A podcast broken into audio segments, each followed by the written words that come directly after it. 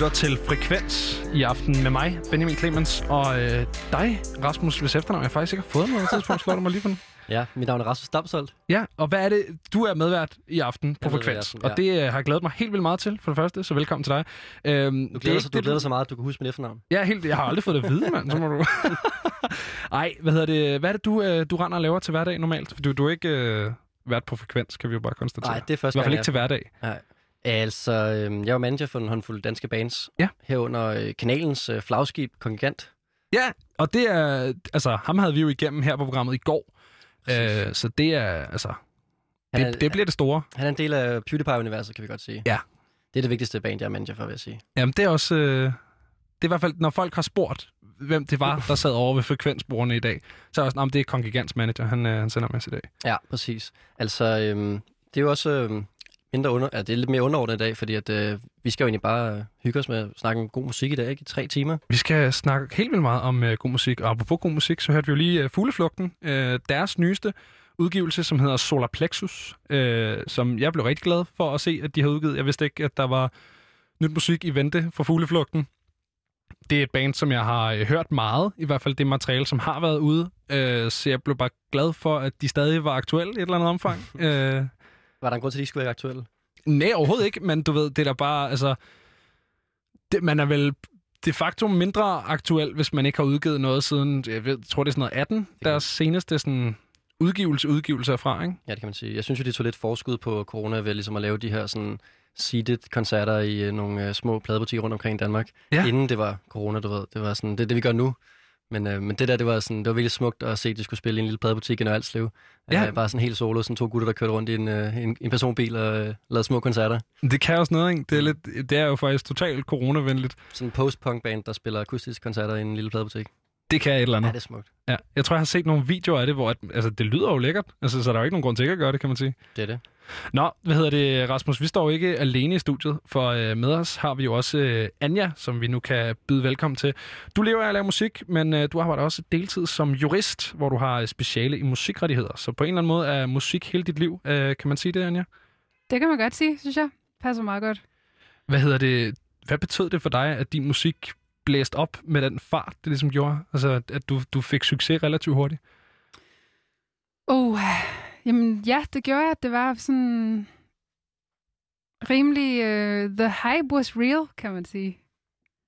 Fordi det var virkelig... Uh, jeg udgav en sang, der hedder Greet Me, som fik ret meget opmærksomhed på YouTube og sådan noget. Og så uh, den næste single, eller singlen efter det, blev ugens undgåelige, og så stak det ligesom bare lidt af. Hvordan er det sådan, at det bare sådan starter på On The High? Jamen, det er... Det er selvfølgelig sindssygt fedt. Det var jo helt vildt intenst, og jeg fik så sindssygt mange gode oplevelser, men jeg tror også, at det kunne have været meget godt, at det ikke gjorde sådan Så lidt Altså- mere organisk. lidt mere organisk, og at man lige kunne nå at finde sig selv lidt i det, fordi jeg tror også, som ny artist, altså, at blive kastet ud i det der, det tror jeg, det synes jeg, når jeg tænker tilbage, var lidt hardcore, fordi jeg nåede ikke sådan at spørge mig selv så meget, om det egentlig var det, jeg ville. Men på en eller anden måde er det jo det, som man ny, som ny artist jo håber, at der sker. Ja, ja, totalt. Men og du det vil skal ikke, det jo også gerne. Altså, men, men jeg tror bare, hvis man... Mm, det kunne også have været godt ligesom at have noget tid til at skulle struggle lidt, fordi at uh, i den der struggle, der bliver man ret sikker på, hvem man er, tror jeg, og hvad man gerne vil musikalsk. Har du været i tvivl om det sådan i, i løbet af, af starten af din karriere? Nej, måske mere sådan lidt senere hen. Altså det der med, Nå, men hvad skal der så ske nu, og hvordan, skal jeg, hvordan har jeg lyst til, at det skal fortsætte, og hvad for noget musik har jeg egentlig lyst til at lave og sådan noget, ikke? Altså hvor at, der i starten, så tror jeg bare, man sådan, når det, fordi det gik så godt, og det gik så hurtigt, så tror jeg bare, jeg var meget indstillet på sådan at få det til at fortsætte på en måde. Men øh, nu beskæftiger du dig også lidt med unge artister, er det ikke rigtigt? Jo, jo, jo, jo. jo. Jeg tænker på sådan det der med, at du ligesom har startet der, og sådan, jeg kan sige til dem, hvordan de skal starte. Ja. Altså om, om det så er en læring, det der med, at øh, du ved, lige på, eller sådan være okay tilfreds med, at det er sådan et skridt ad Går gangen. stille og roligt, ja. Helt klart, jeg synes, at det er en erfaring at have med, som er meget god, det der med, at, at jeg tror ikke, man skal gå helt ned på fladet, hvis det lige tager et år, eller to år, eller tre år, eller et eller andet at komme i gang, fordi så kan det være, at der er nogle gode ting i det. Men Mm. altså, jeg er, også til, jeg er selvfølgelig mega taknemmelig for, hvordan det gik for mig, fordi det var for sindssygt at få lov at komme ind på den måde, ikke? Klart. Så øh, fordel og ulemper. Hvad hedder, nu er du øh, mentor i den her organisation, der hedder She Can Play, der arbejder for, at unge kvinder kan udvikle deres musikalske talent, og som har en øh, mission om at give kvinder bedre mulighed for selv at producere og udgive musik. Hvad er det ligesom, du forsøger at, at give videre som, øh, altså via dit mentorskab i det her? Jamen, jeg har egentlig sådan fungeret som mentor i forskellige kapacitet i She Can Play. Til at starte med, der var det meget sådan i forhold til sangskrivning, og ligesom prøve at hjælpe dem med at bare tro på sig selv i forhold til at producere og skrive sange og sådan noget. Og så tror jeg også, altså jeg synes, noget af det, der er helt genialt ved She Can Play, det er det her med at opbygge et community, hvor unge kvinder ligesom kan bruge hinanden og støtte sig til hinanden og hype hinanden og have det for vildt over at være i branchen sammen. Fordi det er virkelig noget af det, der mangler i forhold til ja, ligestilling i musikbranchen, at kvinder ikke behøver at se hinanden som konkurrenter, men som, som samarbejdspartnere og som værdifulde for hinanden. Så jeg tror, at det er noget af det, jeg sådan har prøvet at lægge meget vægt på. At de skulle bruge hinanden og lave features og producere for hinanden og skrive for hinanden og være åben over for, at man behøver ikke at være artist på alting. Det kan være fedt nogle gange at være sangskriver eller være producer eller whatever. Det er jo meget sådan procesagtigt, men er der sådan et slutmål for, for de her unge kvinder? Jamen, slutmålet er jo, at de skal kunne konkurrere med mændene på at være producer, for eksempel. Fordi lige nu, der er det jo sindssygt mandsdomineret, sådan producer-gamet. Det er virkelig, virkelig få kvindelige producer, vi har et, eller, ja, i Danmark, som gør det og lever af det. Og... Så jeg synes, at slutmålet ville være, at, at kvinder fyldt lige så meget i producer- og sangskriver-gamet som mænd. Du har selv begyndt at producere mere af dit eget musik i løbet af årene, ikke? Er det, sådan, er det et aktivt valg på grund af det, eller er det mere, fordi det giver mening musikalsk, eller sådan? Begge dele. Altså både, at jeg synes, at jeg synes, at jeg oplevede sådan en tendens til, at min musik var god, eller mine sange var gode, men de skulle ligesom igennem sådan et eller andet mandefilter på et tidspunkt. Hvad, hvad er et mandefilter? Det er et øh, filter af, at der var nogle mænd, der skulle hjælpe mig med at få produktionerne til at blive gode nok til at kunne komme ud. Og der er jeg stadig, fordi at så dygtig en producer er jeg ikke endnu. Men tænk, altså det er jo ret slående, at der er en hel masse kvindelige artister og sangskrivere, som skal have deres musik igennem et mandefilter, for at det kan komme ud. Og det er jo bare sådan, det bliver, fordi at der er så mange mænd, der er dygtige til at producere. Det der klassiske plug-in der, mandefilteret. Ja. ja, og det er ikke, det er ikke mandebashing, det her. Det er virkelig bare for at sådan beskrive, hvordan jeg havde det, at jeg tænkte sådan, fuck, hvor ville det være fedt, hvis min musik kunne få lov at stå så rent i, at det faktisk... For jeg har jo en vision for, hvordan det skal lyde. Jeg kunne bare ikke finde ud af at udføre det. Mm. Vil unge Anja have haft det, eller nye Anja øh, have haft det federe ved at, at skulle køre det igennem et, øh, et kvindeligt producerfilter, end, end det her mandefilter, du snakker om? Nej, det er ikke sikkert, men hun vil virkelig gerne have haft muligheden. Altså sådan, at man... Okay. Jeg har engang været på sådan en sangskrivningstur i London, hvor jeg arbejdede med en kvindelig producer, og det var bare, det var bare fuldstændig anderledes. Altså, jeg siger ikke, Men det er, var fordi hun var kvinde. muligvis, Mm. og, og det er ikke fordi, at hun var bedre end de mænd, jeg har arbejdet med. Jeg har arbejdet med de mest fantastiske mandlige producer. Men hun kom med noget nyt. Hun havde et andet take på det. Og det synes jeg er pisse vigtigt. Klart. At man har begge perspektiverne, altså, og at, at man ikke udelukkende har produktioner fra mænd. Helt sikkert. Jeg synes, vi skal høre øh, din første single faktisk, fra øh, dengang du var en øh, ny artist i gamet, så her får du Need to Know fra 2015.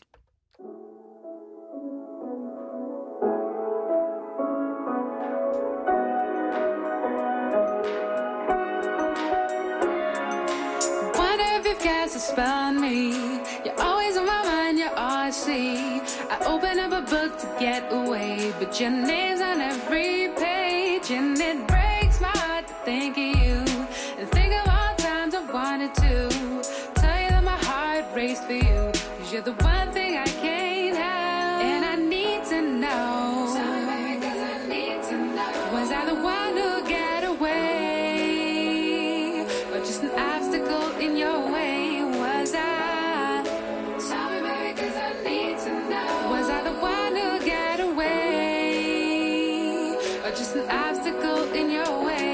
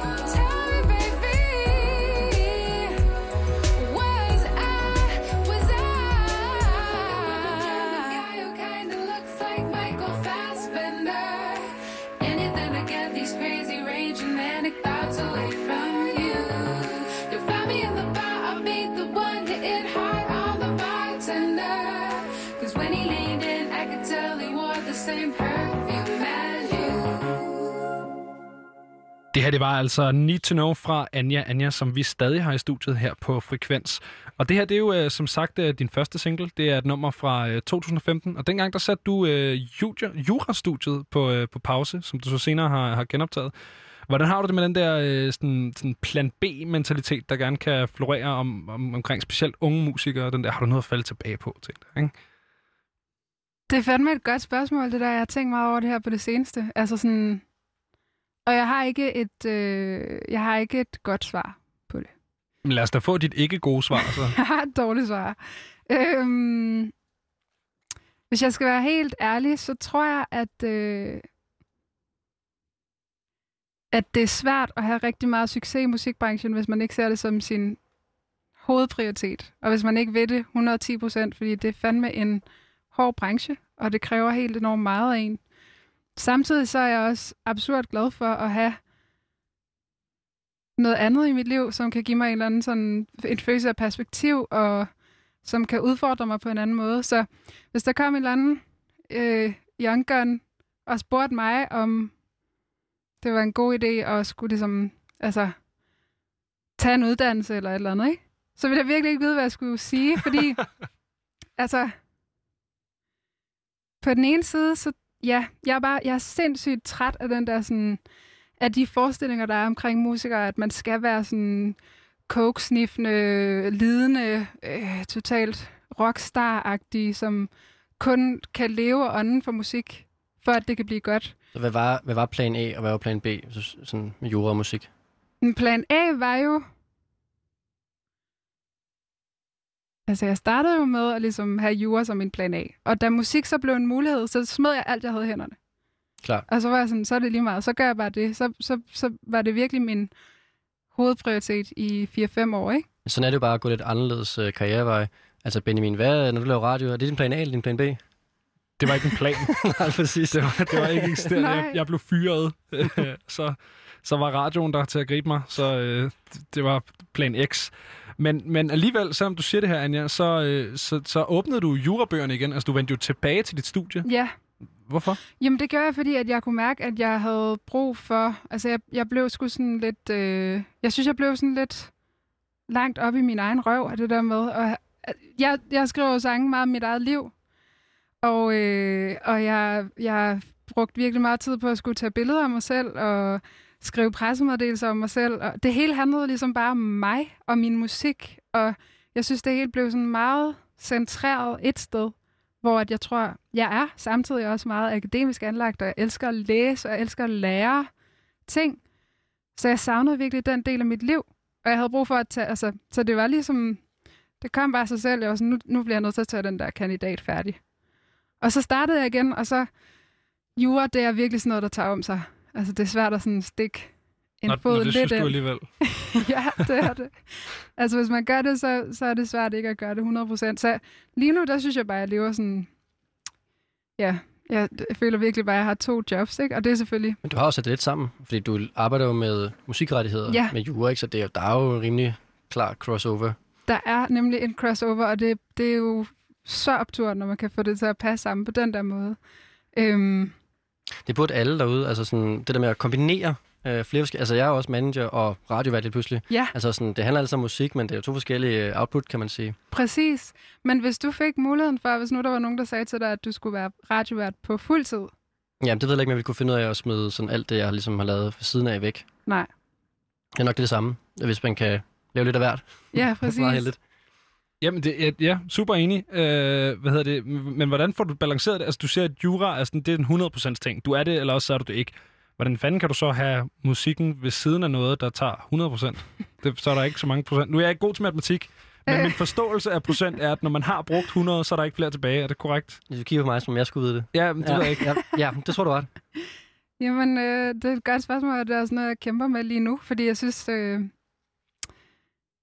ja, man vil jo fandme gerne gøre alting godt, og det tager jo rigtig lang tid. Lige nu arbejder jeg fire dage om ugen, og så laver musik fredag i weekenden og om aftenen og sådan noget. Ikke? Sådan. Og, så det gør jo bare, at man aldrig rigtig holder så meget fri. Men øhm, Men det er egentlig heller ikke rigtig sådan, jeg godt kan lide at leve. Altså, jeg kan godt lide at holde rigtig meget fri og ligge meget på sofaen og sådan noget. Så jeg tror, øh, jeg, jeg er lige i gang med at finde balance. Jamen super. Hvad hedder det? øh? ja, jeg skulle lige til at sige det der, hvis du godt kan lide at holde fri, så er det en super dårlig måde at greje det på. Ligesom Ja. det der med, med natsessions i studiet og fredag, lørdag, søndag ting og sådan noget. Jo, jo, altså, men, men, men det er helt klart også for mig. Altså, for mig, der har det også... Det handler også meget om at indrette det på en måde, så det giver mening for en selv. Lige nu, der er jeg så gået i gang med at udgive min musik selv, for eksempel, ikke? Ja. Og prøve at gøre det hele lidt mere sådan independent, fordi så kan jeg bedre selv styre det. Og jeg skal ikke rigtig... Altså, det er kun mig selv, jeg er ansvarlig overfor. Du skal lave kontraktforhandling med dig selv. Præcis. Ja. Jeg er min egen benhårde kontraktforhandler med Og mig den selv. kontrakt, den er juridisk 100% på plads. Den- Det skal der slet ikke uh, have tvivl om. Anja, øh, jeg vil gerne skifte emne, fordi at, øh, jeg har lavet en øh, lille ting til dig, som vi skal høre nu her. You close your eyes and leave me naked by your side. You close the door so I can see the love you keep inside, the love you keep for me.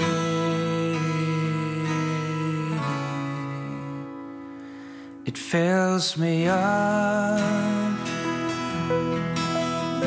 It feels like living in a dream. It fills me up so I can see the love you keep inside, the love you keep for me.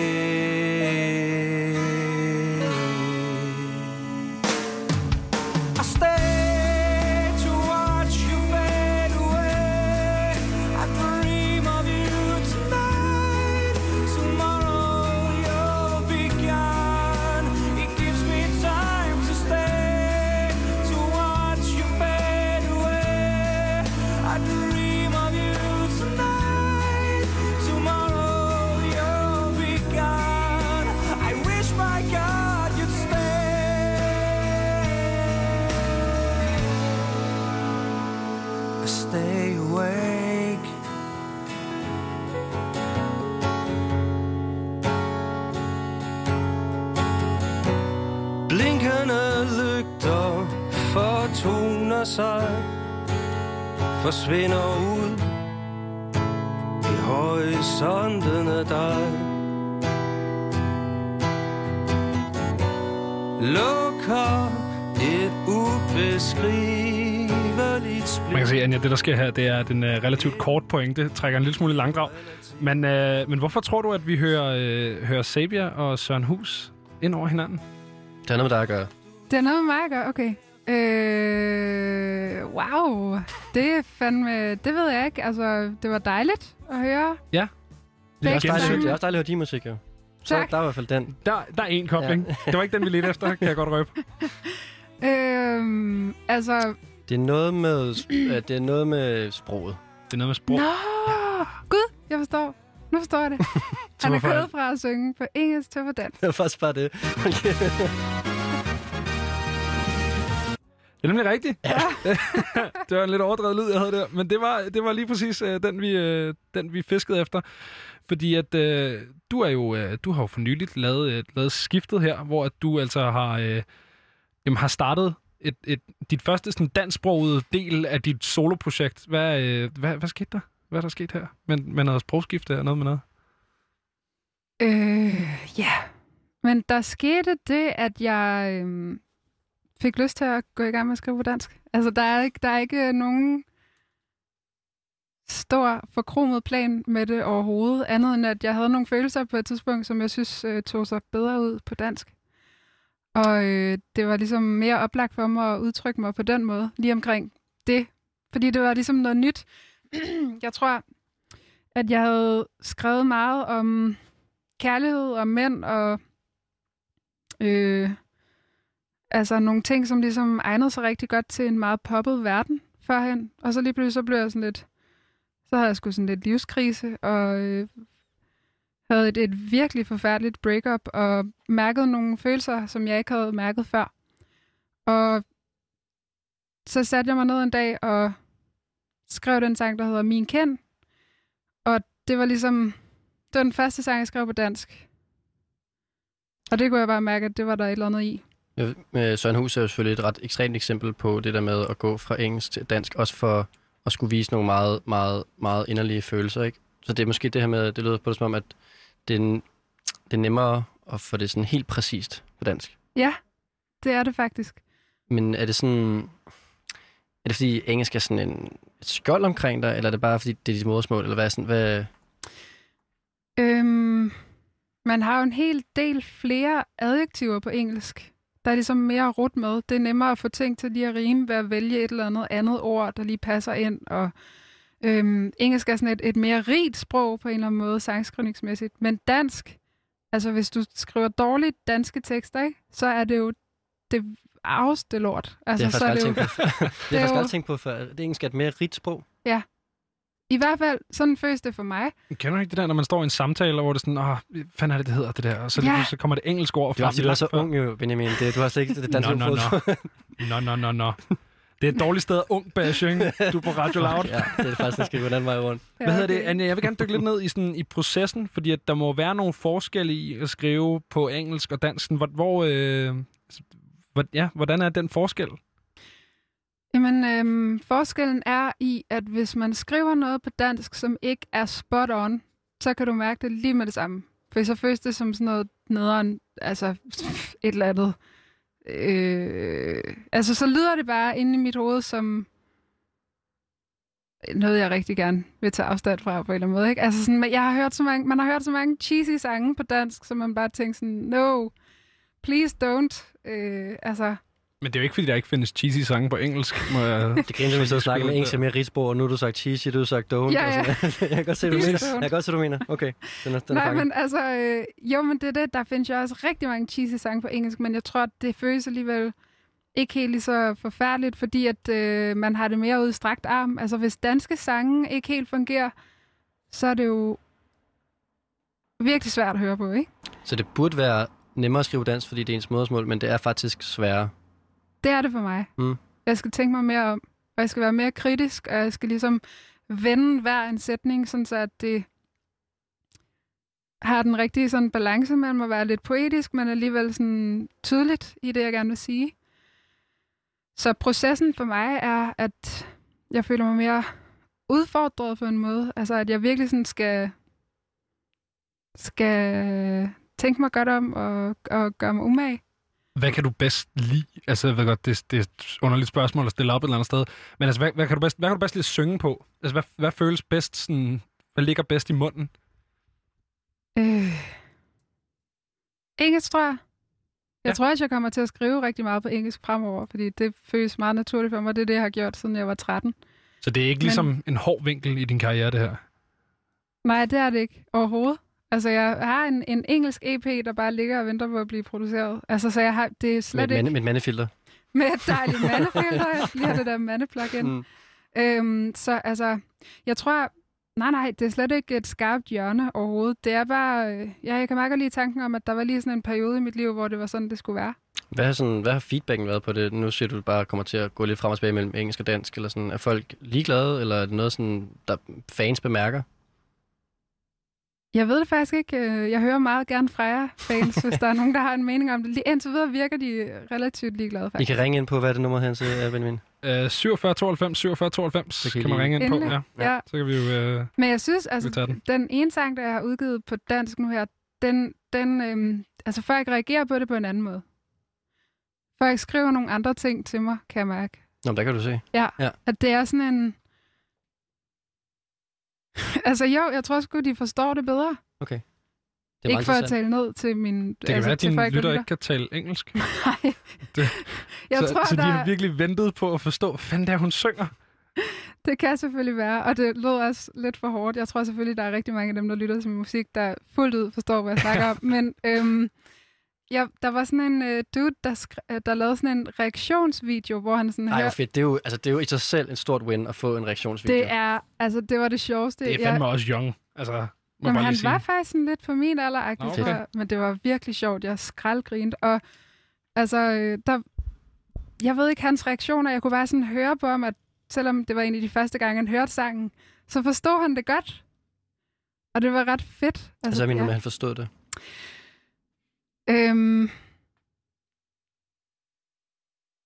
Sådan budskabet, eller... stemning, Stemning, af en ja. eller anden grund, ja. Han sagde sådan til alle kvinder derude, bare undskyld. Jeg ved ikke rigtig hvorfor, men undskyld. og det var sådan, Var det, var det budskabet med din sang? nej, ikke rigtigt, men alligevel lidt måske. Eller jeg ved det sgu ikke. Det var, sådan, han, det var som om, han fangede et eller andet sådan meget underliggende budskab. Jeg fik det bare ret sådan sindssygt nok, altså grineren. Man kan sige, altså, det er også sådan helt lavpraktisk, så lærer man jo også mere i skolen, hvis man lige skal tage det tilbage til det, det meget unge Radio Loud ting der. Du lærer jo mere i skolen at fortolke på det danske sprog, end du gør på det engelske. Altså det, det engelske, det Ja. lærer du at snakke. Det danske sprog, der begynder vi ligesom også at nå dertil, hvor det forventes, at man kan fortolke ting og sådan noget. Mhm. Så, det, så det kan godt være, at der er en eller anden sådan nærhed i, øh, i lyrik øh, på, på modersmålet, som, som er noget andet i hvert fald. Det synes jeg er en god Øhm. pointe, helt klart. Altså, at ja, man tager, man tager måske stilling til det på en anden måde, hvor med de engelske tekster, det tror jeg i hvert fald, jeg nogle gange selv gør, bare sådan, tager det for gode varer. Okay, det havde du lyst til at sige der. Eller sådan, hvor med danske, der tror jeg mere, at jeg sådan prøver virkelig at forstå, hvad der siges. Mm. Det virker også som om sangskriver som, som øh, Søren Hus, som hørt hørte før, og, og også øh, Christian Hjelm, og altså for den sags skyld også øh, Thomas Helme jo, øh, er gået den vej, øh, og har, har virkelig vin- lige nogen, som øh, har haft brug for at udtrykke sig på en anden måde. Ja. Mere endeligt måske. Hvad hedder det? øh, Min Kend, som vi skal høre lige om lidt, er jo ikke øh, den eneste sang, du har udgivet på øh, dansk. Du har også udgivet Farlig, og her for små 10 dage siden, der fik vi Se mig nøgen, som vi skal høre live lidt senere i programmet her. Øhm, hvad handler det nummer om? Se mig nøgen. Se mig nøgen, den handler om... Øhm, altså den udspringer af sådan en øh, snak, jeg havde med nogle venner om øh, det her med at være på sådan en Tinder-date, og så ligner Yes. personen overhovedet ikke. Forstod du den Ja, også, vi, vi, vi snakker om det, inden vi kommer i studiet. Jeg har printet teksten her. Nå, hvor og, godt. øh, der står i mit, der står i mit ark her, om det handler om en uh, Tinder-date. ja, ja, ja. Jo, jo, men det handler om sådan øh, det der med at... Altså, at personen ikke ligner på sine billeder. Eller at i virkeligheden ikke ligner billederne, ikke? Og at man bliver overrasket, og at man får sådan en følelse af sådan... Hov, hvad er det lige, jeg har kastet mod i? Og så udviklede den sig faktisk til os at handle lidt om det her med, at dating life godt nogle gange kan føles som et spil. Ja. Og som en sport, og sådan, som noget, man kan være god eller dårlig til, og som man kan vinde eller tabe i. Og jeg tror, at da jeg sådan begyndte at sidde og reflektere over det, så, så fik jeg bare følelsen af at, øh, at dække mig mega meget til. Og havde ikke lyst til, at der var nogen, der skulle se mig nøgen, eller se mig blottet, i det der spil i hvert fald. Mm. Men Benjamin, det er noget, du kender til. Er det noget, jeg kender til? Ja, eller du hvad? har, da- du har da i hvert fald swipet lidt, ikke? Ja, jeg har, jeg har swipet. Øh, det har jeg gjort. Øh, min kæreste, som, som jeg er kæreste med, øh, derfor min kæreste, øh, har jeg øh, ikke mødt som sådan på Tinder, men har i hvert fald øh, valgt at skrive til først efter. Det er fordi, jeg har lavet klassikeren, simpelthen. Øh, det er min lille søsters babysitter, som at jeg nu er kæreste med. Og jeg vurderede, at det var alligevel var mærkeligt at skrive til hende, indtil vi matchede på Tinder, hvor jeg så tænkte, okay, så kan vi også godt. Så, behøver, så er jeg ikke lige så meget ham, den klamme storebror der. Så sådan, "Ah, er du Nej, godt på det kan man da sagtens. Men altså, se mig nøgen er, øh, er sådan i overført for, fortydning for det der med, at man blotter sig fuldstændig for en masse mennesker, man ikke kender. Ja. Øhm, jeg tror, i, i sangen, der, der tænker jeg det egentlig mere som sådan, at man blotter sig for en, man er på date med. Og hvis den person så har nogle andre ligesom, forestillinger om, hvad det er at være på date med en, så kan det godt være meget blottet. Eller sådan, hvis nu, at øhm, man er på date med en, og det går op for en, at de kun er ude på at knalde med en, for eksempel, så kan det lige pludselig godt være meget nøgent. Og hvis man er på date med en, og man begge to gerne bare vil knalde, så føles det måske ikke helt så nøgent. Mm. Så jeg tror, det er sådan, jeg har tænkt det. Så det er måske i virkeligheden sådan en, en udvidet forståelse af det her begreb catfishing, som er meget... Øh... Og det, det, det er gået meget deep, synes jeg nok. Ja, nej, det ved jeg ikke. Altså, hvis, hvis det er det der med, at man ikke ligner øh, sig selv på billedet. Altså, den der med, at der er en anden... Du ved, hvis man møder op til en Tinder-date der, hvor det er sådan noget... Altså, lige pludselig så står der en person, man ikke kan genkende, selvom det jo i virkeligheden er et menneske, man har skrevet sammen med i et eller andet omfang, ikke? Jo. Øh, det er jo lige et eller andet omfang også en afart af catfishing. Altså- ikke lige så... ikke lige så ekstremt. Altså, jeg havde, jeg havde en oplevelse med... Øhm, altså, jeg tror, catfishing, det er sådan, det er folk, der, sådan, Ja, der det- tager, der det- tager, det der er tager meget dig med ud, vilje, det er ikke? lidt mere voldsomt måske. Ja. Men jeg har haft en oplevelse med det der med, øh, jeg har slettet Tinder også, øh, fordi øh, jeg på et tidspunkt jeg fik sådan en nøje rundt i København. Øh, sådan det der med at kigge rundt, og så følte jeg sådan, alle piger, der kiggede på mig, sådan, havde set mig på Tinder. Ja. Ja, jeg, fik okay. sådan, jeg fik sådan, og det havde de måske også, Ellers. der er mange single, der var, jeg har læst der er mange singlepiger i København. Øhm, og så, så var jeg bare sådan, det er for, det er for stressende simpelthen. Altså. Ja, ja. Der følte jeg måske også lidt nøgen. Ja, præcis. Har du Og slettet Tinder, Anja? også, jamen jeg har sgu kun haft Tinder øhm, i en meget kort periode, og det var inden jeg sådan begyndte at udgive musik, fordi lige så snart jeg gjorde det, så fik jeg nøjeren over det, fordi at jeg sådan, åh, ikke kunne finde ud af, om folk så ville swipe, fordi de havde set mig eller andet billede, eller fordi at, ja. Så jeg havde Tinder i en overgang. Jeg havde to Tinder-dates, som begge to var virkelig steneren. Og så efter det, så var jeg sådan, ej, okay, nu Det, det, må man jo aldrig spørge en musiker men er det sådan lidt fra jeg-vinkel, det her? Nej, det er jo blanding. Det er som udgangspunkt min gode ven, øhm, ja, eller nogle af mine rigtig gode venner, som jeg sad og talte med dem, som havde de her erfaringer med dates og sådan...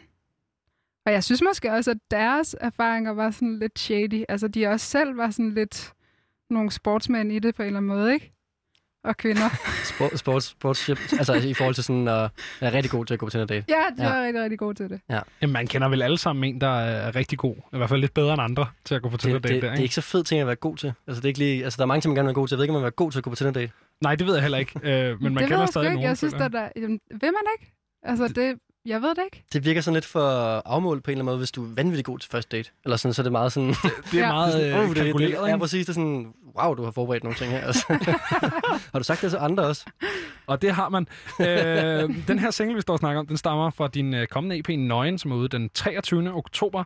Øh, det bliver din første sammenhængende udgivelse på dansk. Øh, hvordan ja. Har det været ligesom... Og, altså, nu har du sådan dabblet lidt igen for at bruge det engelske sprog. Mm. Men, øh, men nu er der ligesom en, en sammenstøbt ting, som kommer ud øh, på dansk. Hvordan har det været? Det har været helt fantastisk sjovt at prøve at lave den her danske EP, fordi at... Øhm, ja, fordi jeg ligesom bare har været kvinde i eget hus på den, og har skrevet det helt selv, og ja, produceret noget af det helt selv, og eller ikke helt selv, fordi så tog jeg, jeg tog alle sangene og min produktion og sådan noget med op til en, der hedder Brian Bats, som er Det lyder en- som mandefilter. Jamen, det var det faktisk. Nu vil jeg ikke mandefilter. øh, zoome noget, men... Øh, Det er det jo. Jeg, jeg Og, har også øh, Brian Bass, og vil sige, at han er en meget blød mand. Han, Okay. er, han, er, han er måske et af de dejligste mandefiltre, man kunne overhovedet det forestille var sig. godt. Øh, så jeg er rigtig, rigtig glad for, at jeg fik det igennem ham. Altså, fordi det var virkelig bare den bedste proces, og så kærligt og godt for sangene og sådan noget. Men øhm, så har jeg ligesom bare betalt for det hele selv, udgivet det selv, og så engageret nogle mennesker, som jeg synes ville være dygtige til at hjælpe mig med at få det ud. Så jeg tror, det har været sådan en oplevelse af at virkelig tage kontrollen tilbage over min musik. Og øh, det bare optur. Hvis man lige skal skyde den lidt tilbage til den der med, at du, du kom ret hurtigt fra start i forhold til sådan, hvor godt det gik, hvor tidligt, ikke? Ja. Øhm, at, at, føler du, at det er sådan en, du genvinder noget et eller andet, som du måske ikke havde i starten, fordi det gik for hurtigt? Det tror jeg, du har fuldstændig ret i. Det der med bare at have haft lidt tid til lige at mærke efter og lytte på, hvad for noget musik jeg egentlig laver, hvis det kun er mig, der tænker over, hvad for noget musik jeg skal lave. Ikke? Og sådan, det, det, Hvem, hvem kunne ellers tænke over det? det kunne A&R's og managers og publishers Du må lige og forklare, bookere. hvad, hvad en A&R er. Øhm, hvis man er på et label, jeg var jo på et major label, så et rigtig stort pladselskab, hvor man har A&R's, som det står for Artist and Repertoire, og de ligesom hjælper en med at finde ud af, hvordan ens musik skal lyde, og øh, hvad for nogle singler man skal udgive, og hvad for nogle sange, der skal med på ens udgivelser, altså EP'er eller albums. Og, altså hvor at, det er jo, og det er jo en fantastisk sparringspartner at have, men det kan også være svært at lytte til sig selv i den situation, især hvis man er ung, ny artist, hvor alting går hurtigt. Så du siger, det kan være, at der er nogle mennesker, der måske har skubbet den retning, som du måske ikke har selv gået i, hvis du skulle have valgt selv. Ja, jeg tror på det tidspunkt, der, der havde jeg ikke, øh, altså jeg ville ikke kunne vælge selv, for jeg vidste ikke nok om det, og jeg havde heller ikke, altså jeg ville også gerne gøre det, der var godt for projektet, og øh, gøre det, der gjorde, at jeg kunne få lov at blive ved, og kunne få lov at spille turnéer og sådan noget, ikke? Så øhm, det er ikke en kritik, men det er bare en erfaring, som nu føles som, at nu ved jeg mere, og nu har jeg sådan et beslutningsgrundlag, som gør, at jeg kan eller et erfaringsgrundlag, som gør, at jeg selv kan sådan lytte lidt mere til min musik. Hvis, hvis man lige skal, altså det der, nu siger du, nu er det kun dig, Der er ikke nogen øh, A&R, der er ikke noget label, der er ikke nogen, nogen som helst. Det er dig, der ligesom har, har lavet den her EP helt selv. Øh, lige med, med hjælp fra lidt mandefilter. Hvad hedder det? Hvor, hvor anderledes, hvis man kigger væk fra, fra sprogskiftet, hvor anderledes synes du selv lyden er i forhold til de ting, som har haft påvirkelse fra et øh, pladselskab? Jeg synes, den lyder sindssygt anderledes, den her EP, men det, det, har, altså, det er mere end kun af den grund. Altså, der er mange grunde til, at den lyder anderledes. Øh, jeg har alle mulige forskellige slags musik i mig, og da jeg lige kom ud, der havde jeg lyst til at lave sådan lidt øh, alternativ R&B, pop, hip-hop, og så gjorde jeg det, og det elsker jeg stadig, og det kommer jeg sikkert til at lave meget mere af.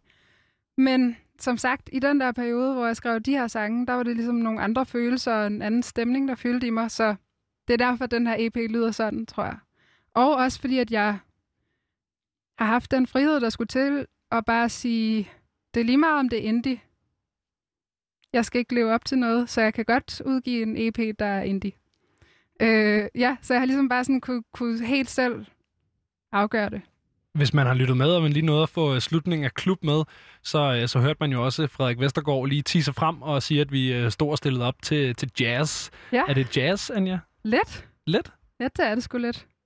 Altså, det er... Ja, hvad synes du, Rasmus? Nej, jamen altså, øh, altså, både indie og jazz er jo så brede betegnelser, at øh, Ja. det kan det i hvert fald sagtens være. ja, ja, det er det. Men indie er jo, øh, altså det kommer ud af independent, og hvis der er noget der er nu, så er det jo independent. Yes. Så 100% der i hvert fald. Ja. Har du, har Ja. du fundet på et eller andet sjovt navn til, dit, til din udgivelsesbureau, pladselskab, ting, din egen? No, nej. Vi har haft en del sådan indie-artister inden også, fordi vi jo beskæftiger os meget med, med det danske vækstlag. Ja. Øh, for eksempel så har jeg bidt mærke i øh, en rapper, Sankt Delage, som er, er meget øh, ven af programmet, som øh, udgiver på et pladselskab, som han selv ejer, der hedder Kogeplader. Øh, det, Ja. altså, du ved, det, jeg ved ikke, om du har fundet på et eller andet Det sjovt. kan jeg jo godt svare på, fordi jeg står her med dit Spotify-profil, Anja. Og det hedder jo bare Anja. Øhm, Missed men opportunity. igen, ring ind, øh, hvis I har nogle gode... Øh, altså, tager jeg gerne imod. Forslag. Anja, jeg synes, vi skal høre noget musik, så øh, her får vi dit nummer, Min Kind.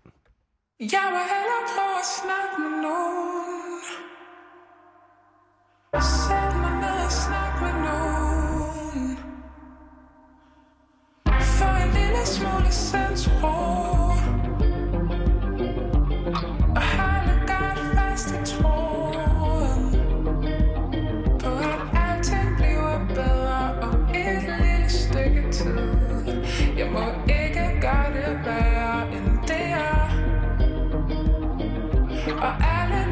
lys tændes om et lille stykke tid.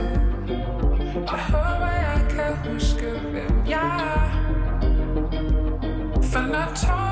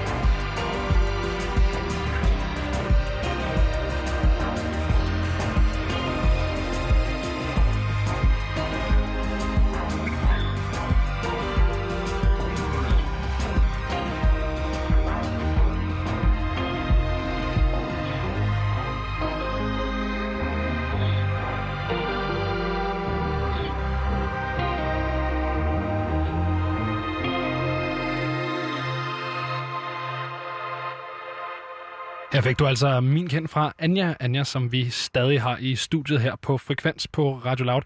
Det her, det er jo faktisk din øh, første danske udgivelse, øh, Anja, fordi det var en del af dit øh, Bonfire-projekt. Mhm. Kan det passe? Yes, lige Hvordan, øh, hvordan, hvad var det, der fik dig til at skrive dansk dengang, og ikke fortsatte med det på den måde? Altså, hvis man lige skal gå tilbage til det der, den der fede sprogvinkel der. Og, undskyld, Ja. altså, og, og Bonfire var et andet projekt, som så Ja, nu ikke findes længere, og nu er det dig, eller det må du også lige forklare. Ja, Bonfire, det var sådan et lille øhm, sideprojekt, som jeg havde, jeg, altså, ja, jeg også bare lavede musik som Anja. Øhm, men det var sådan rent kærlighedsprojekt med min ven Jakob, øh, som producerer. Og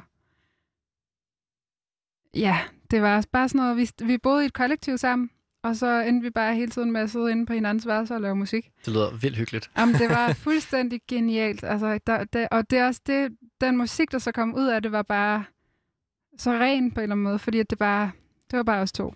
Der, der er jo ikke nogen planer med det. Vi skulle ikke udgive det på noget label. Vi skulle ikke, det skulle ikke lyde af en, altså, det skulle ikke passe på nogle radiostationer og noget. Det skulle bare være os.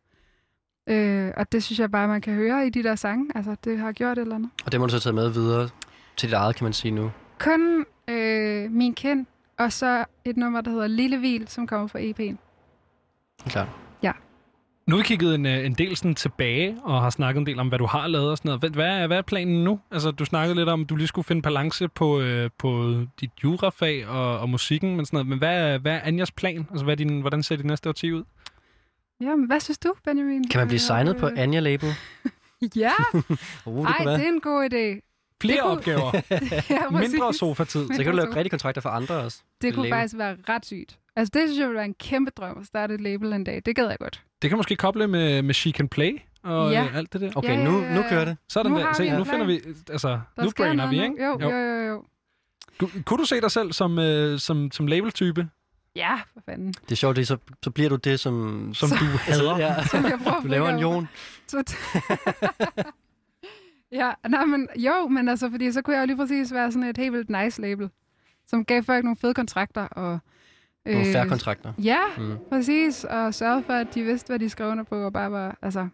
Ikke meget- at labels ikke gør det, men nogle Men det er rigtigt nok, hvis man sidder derude, så laver man jo oftest, og det ved jeg også, du har gjort, Anja, en stor kontrakt med et pladeskab, øhm, og så skriver man jo sine rettigheder øh, væk. Altså, man, Ja. der er nogen, der ejer ens rettigheder. Og Ja. det er jo ret vildt i sig selv egentlig, at Mhm. sådan... Da- Det må du gerne lige udpensle lidt mere, tror jeg, for, for os, der ikke lige har... Ja, ja, men det er bare det, som Anne snakker om før, når man, når man, hvis du signer med et pladeskab, øhm, så giver du dem dine rettigheder ja. til din musik. Altså, det er bare ret vildt ting at overdrage sine rettigheder til nogle andre mennesker. Så hvis jeg gik ud og signede med et major label i dag, så ville jeg ikke selv eje de sange, jeg skrev, mens jeg var på det label. Du vil ikke eje indspilning, altså du vil ikke eje masteren, så det vil være dem, der, der havde retten til at bruge den. Det er ret vildt, ikke? Ja, det er lidt sjovt, Mm. ikke? Ja. Det, er- det er da noget mærkeligt. Så kan jeg da godt forstå, at du skal... Og det kan jo være sindssygt godt. Altså det kan være et helt vildt godt forretningsforhold, hvor man bare alle sammen bidrager til, at der så tjenes en hel masse penge på de her sange og sådan noget. Det kan være rigtig godt. Men øh, det kan også være svært at være i. Men det er jo sådan en branchenorm, og det er lidt sjovt, at man ikke Ja. bare laver en licens, eller en, altså, Ja, låner musikken præcis. til nogen, ikke?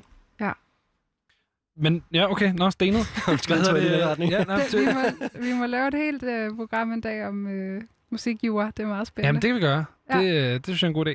Hvad hedder det? øh, Hvis man skal snakke om det her med drømme og sådan, hvad, hvad du øh, tænker, du skal lave i det næste årti, hvor godt stemmer det, du har gang i lige nu, overens med, hvordan du tænkte, din karriere skulle se ud, da du øh, ligesom løb ud af, af boksen? Mm.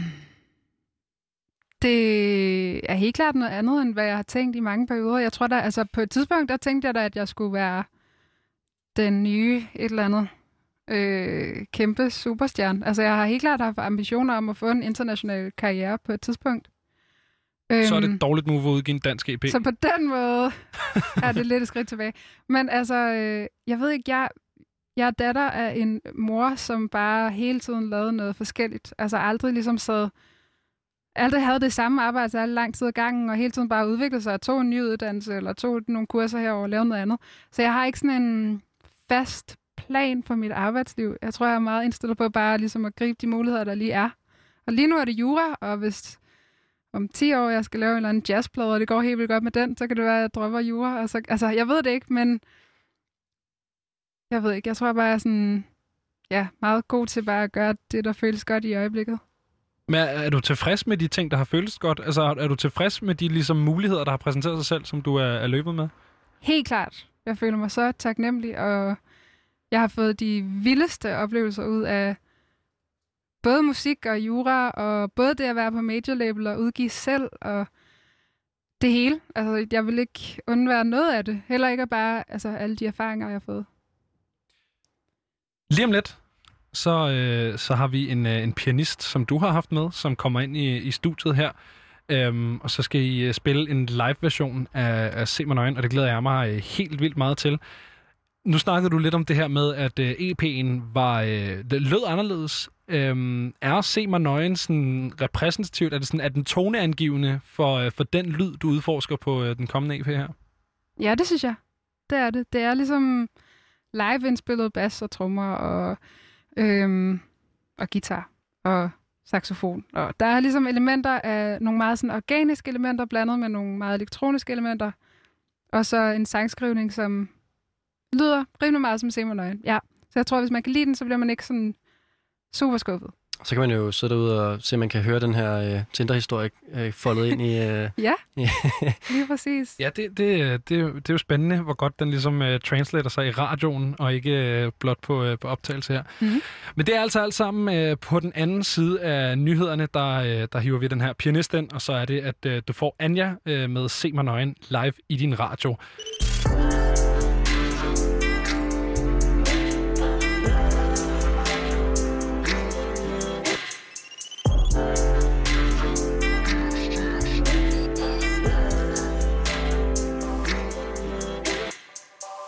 Det er nemlig rigtigt. Du lytter til Frekvens på Radio Loud, og nu kan vi altså byde velkommen til Anja live i radioen, får du her.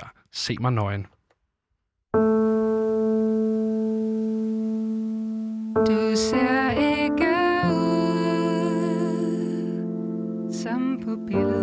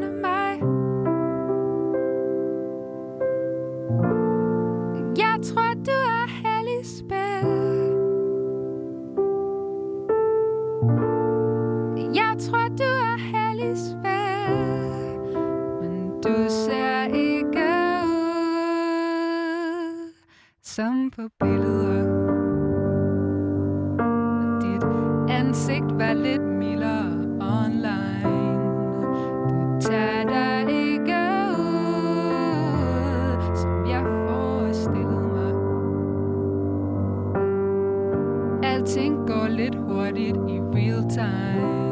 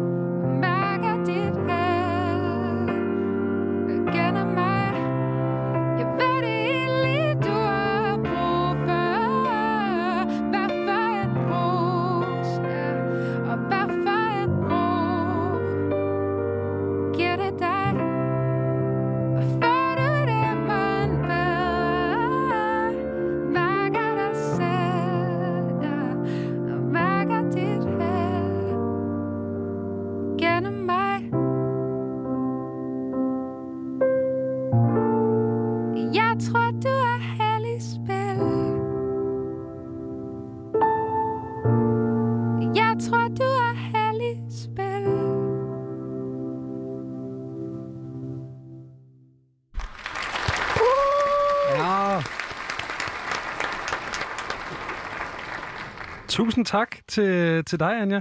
Det var, øh, det var fantastisk at opleve noget live musik. Jeg ved ikke... Øh... Ja, det var, det var, jeg ved ikke, det var, jeg ved ikke, om det var jazz. Jeg synes det var rigtig dejligt. Ja, det synes jeg også. Og med det, så er det faktisk blevet tid til at sige uh, tusind tak, fordi du kom og, uh, og vil gæste os her på Frekvens. Og tusind tak for din fantastiske live-version af Se mig nøgen. Her får vi tak. en til sang, som også er fra Anja. Her får du Faith.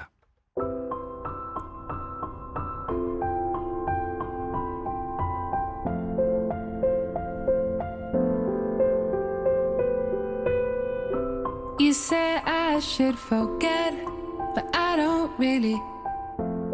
I don't really know. I don't really.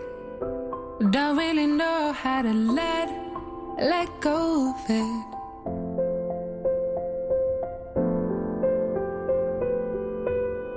And when you call my name, is it me you miss?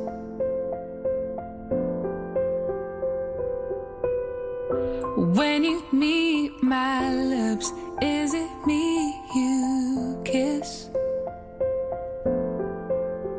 Was it when you felt the skin that you lost your faith in me?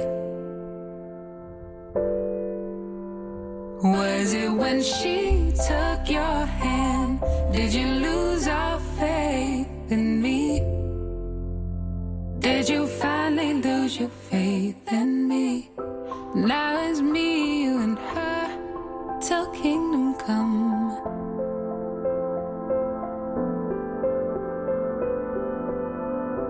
We can go around the world, she'll tag along.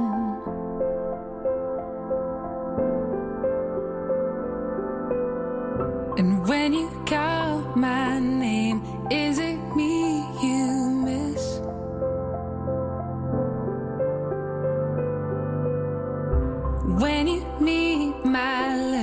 is it me you kiss?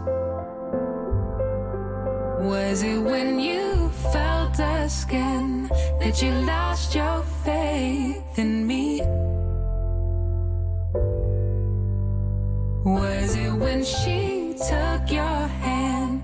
Did you lose all faith in me? Did you finally lose your faith in me?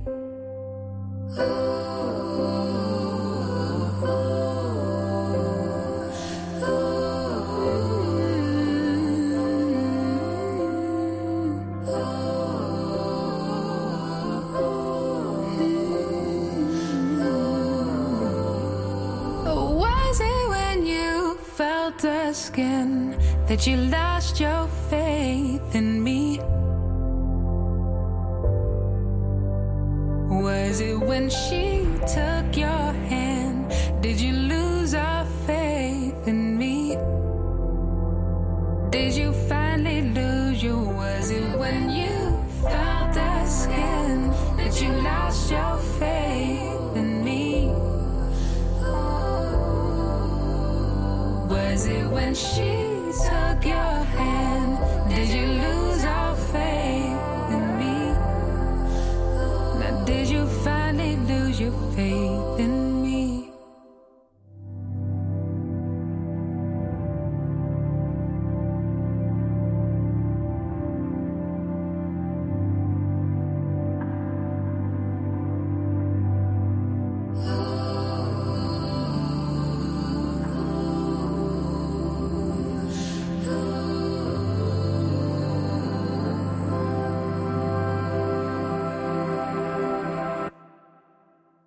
lytter til Frekvens på Radio Loud.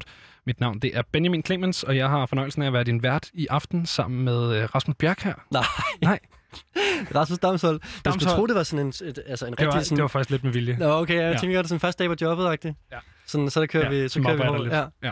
Fordi det er jo øh, din første udsendelse som øh, frekvensvært her. Hvordan har det været indtil videre? Du er normalt kongigants manager, og det er tidskrævende, kunne jeg forestille mig. Det, det, det tager det meste af min tid, så Ja. ja. jeg må jo være her om aftenen ved siden af. Ikke? Øh, men jeg er glad. Vi har jo begge to taget brune fløjlsbukser på i dag. Det har vi gjort Ja. faktisk, øh, ganske uden at det var planlagt. Ja. Ja, øh, kan meddele, det er mit eneste par fløjlsbukser, så du er heldig. Det var en, en fløjldag. Ja, men det er mine yndlingsbukser, det her faktisk. Ja, jeg har også øh, fået øjnene op for, hvor rart det er at have på, Mm. Øh, det er meget, meget behageligt. Godt at sende i, når man skal sende tre timer. Ja. Og Det er, jo det er noget- lang tid, jo Jamen, tre timer. Men ikke? forstår, det er altså noget, jeg er meget imponeret af, det der med, at Radio Loud har et 60 timers musikprogram, hvor man virkelig kan, kan komme ned i materien, ikke? Jeg synes bare, du skal stå og rose Radio Loud og frekvens lidt mere, hvis du har lyst. Jamen, det er nemt for mig. det, Det, er- det er nemt for mig, det. Ja, okay. Altså, den første time gik jo fantastisk. Nu har vi to timer tilbage. Og altså tre timer, øh, Benjamin, ved du, hvad man kan, altså, hvad man kan bruge tre timer på? Man kan, Øh, uh, det er mange ting. ja, man, for Man kan eksempel, at se en Ringens Herre-film. det kan man ja. Ja. En Ringens Herre-film. En Ringens Herre. En Ja. enkelt. Man kan også øh, se halvanden fodboldkamp. Halvanden. Ja, det, det er altså det er langt, rigtigt. hvis det er ligesom det var i gårs landskamp. Det er altså Man kan, ikke, man kan ikke se en amerikansk fodboldkamp. Nej. Det kan man ikke nå. næsten. Næsten. Man kan også, har jeg, jeg har prøvet at regne ud på, hvor langt man kan gå. Altså, hvis du tager det her i ørerne og bare går fra nu af. Ja. Altså, eller når du startede programmet, ikke? Ja, ja. Nu går du 16 km, hvis du går sådan lidt rigt tempo. Rask trav. Ja, præcis. Ja. Går du 16 km.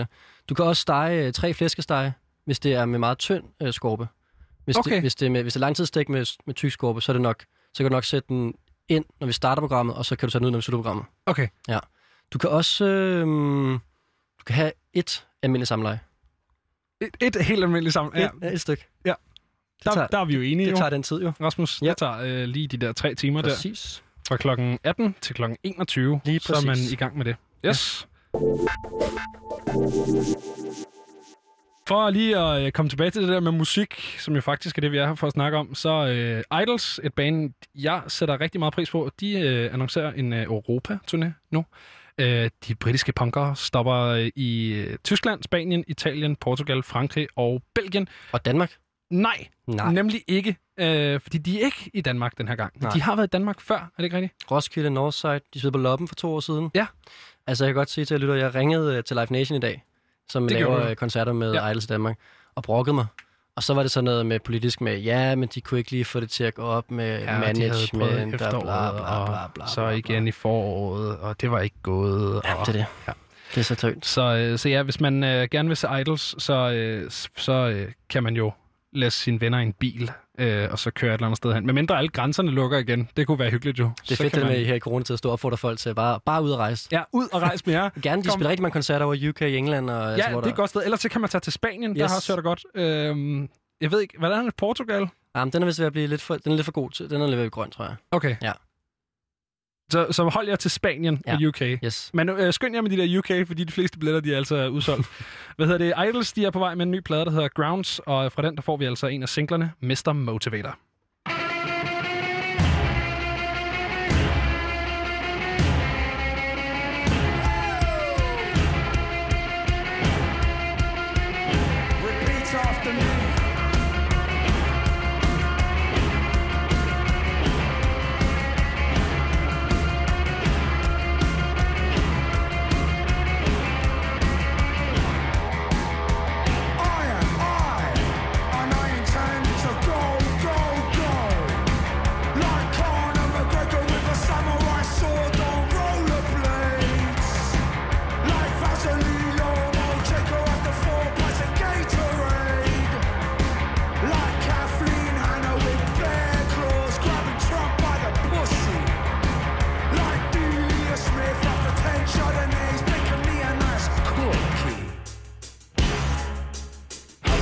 How'd you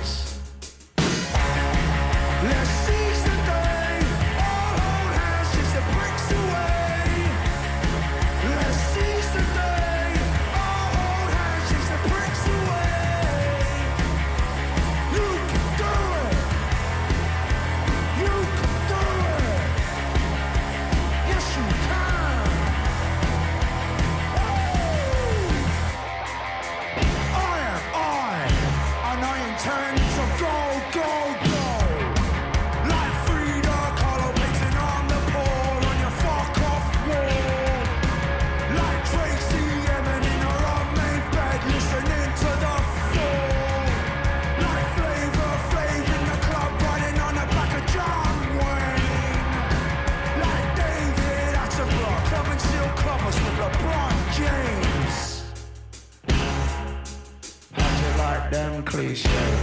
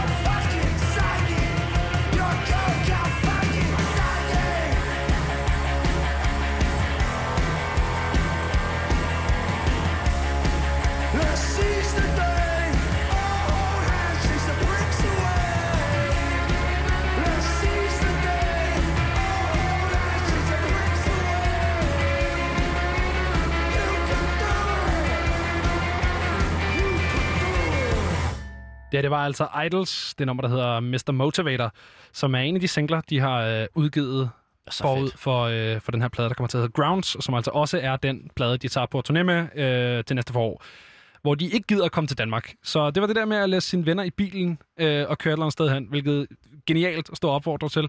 Øh, det fik mig bare til at tænke på, det snakkede vi også om tidligere her, da vi sad og gjorde os klar til at øh, skulle sende noget dejlig radio her til aften. Det har vi, det kan vi sige lytteren, det gør vi faktisk. Det gør vi. Vi vælter ikke bare ind i studiet og helt, helt ungt. Vi har tænkt lidt over det. Øh, bare minimum, men vi har tænkt en lille bit smule.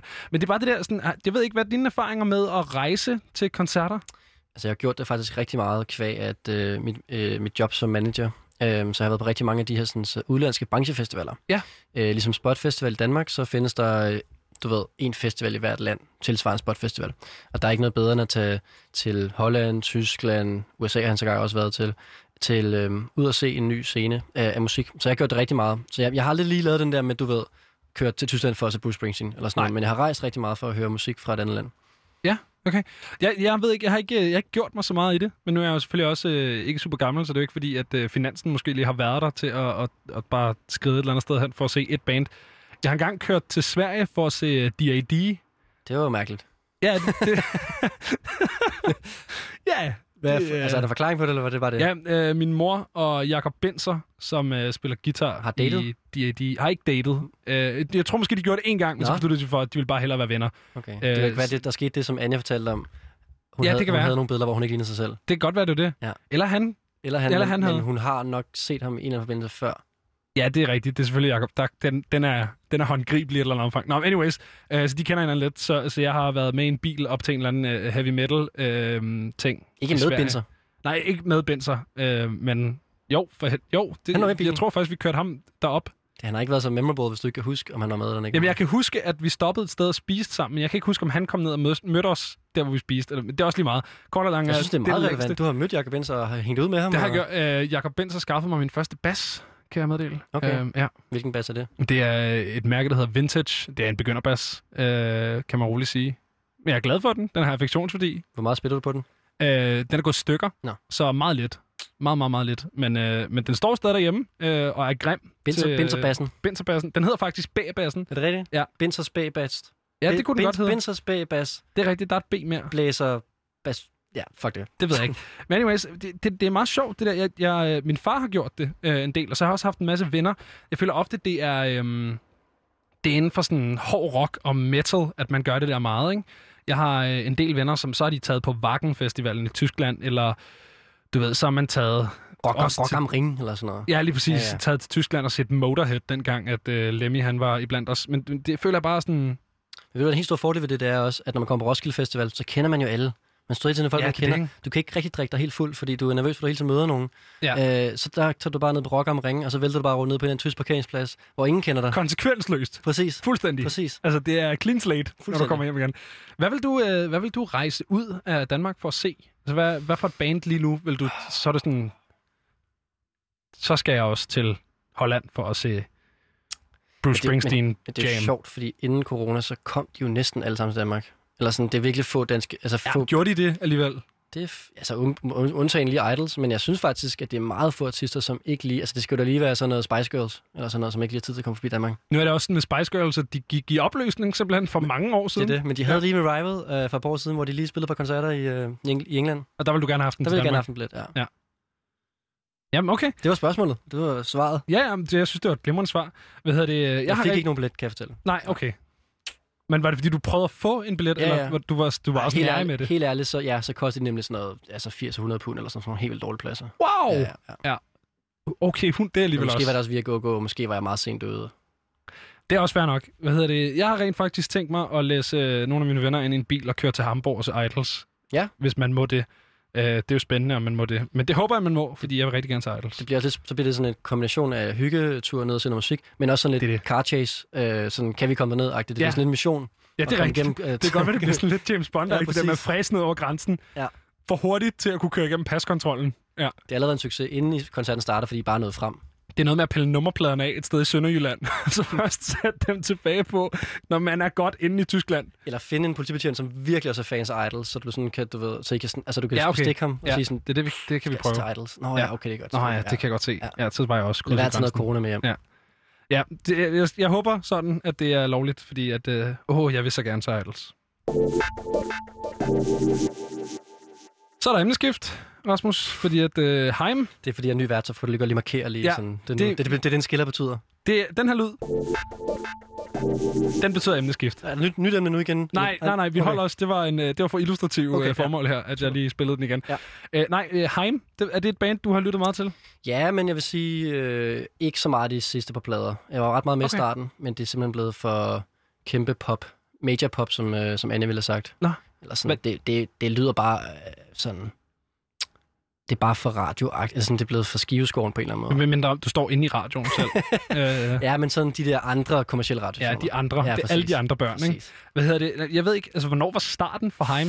Det er noget, der er kommet ind på min radar for meget, meget kort tid siden. Altså, jeg kan huske, jeg var øh, i sommerhus med nogle gutter øh, på Møn her, hvor jeg tror, det er faktisk her til sommer, hvor det er faktisk første gang, jeg reelt hører Heim i mere end, hvad du ved, en Instagram-reklame for deres nye single kan være, eller du ved, sådan noget, ikke? Ja, det kommer til at lyde så irriterende, men altså, jeg har hørt, altså, hørt rigtig meget af deres første plade, der er udgivet i 2013.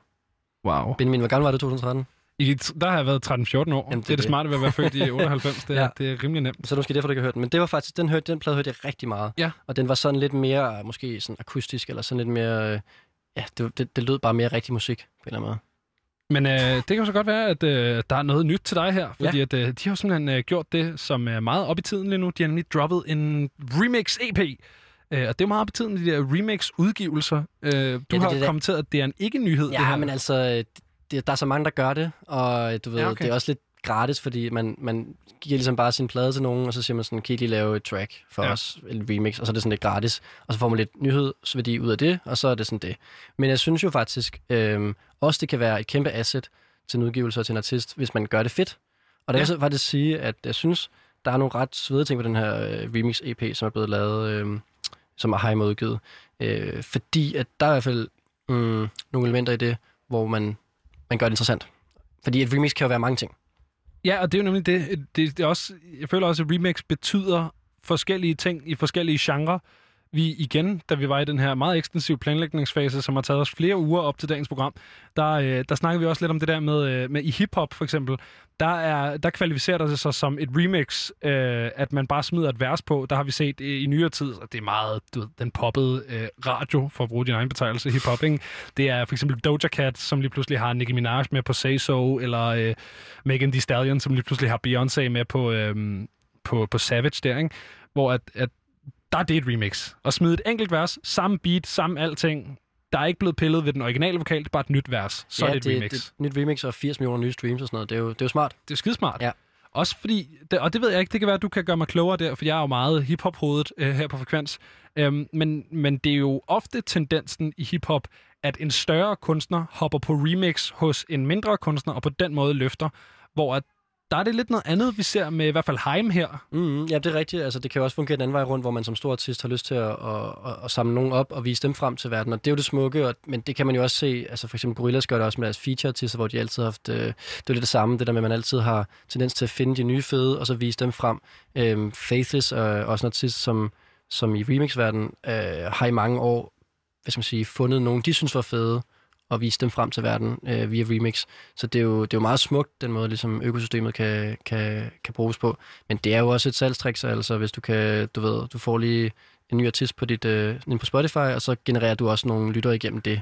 Øh, Ja, det er præcis. Så det går begge veje. Men, men artistisk, når det fungerer, så er det, så er det meget smukt, øh, hvad hedder det, øh, platform. Du, du er glad for remixes? Ja, Det- ja, altså du er sådan, glad ved, det er kun øh, fordi, du ved, man kan bare gøre, man kan gå den nemme vej.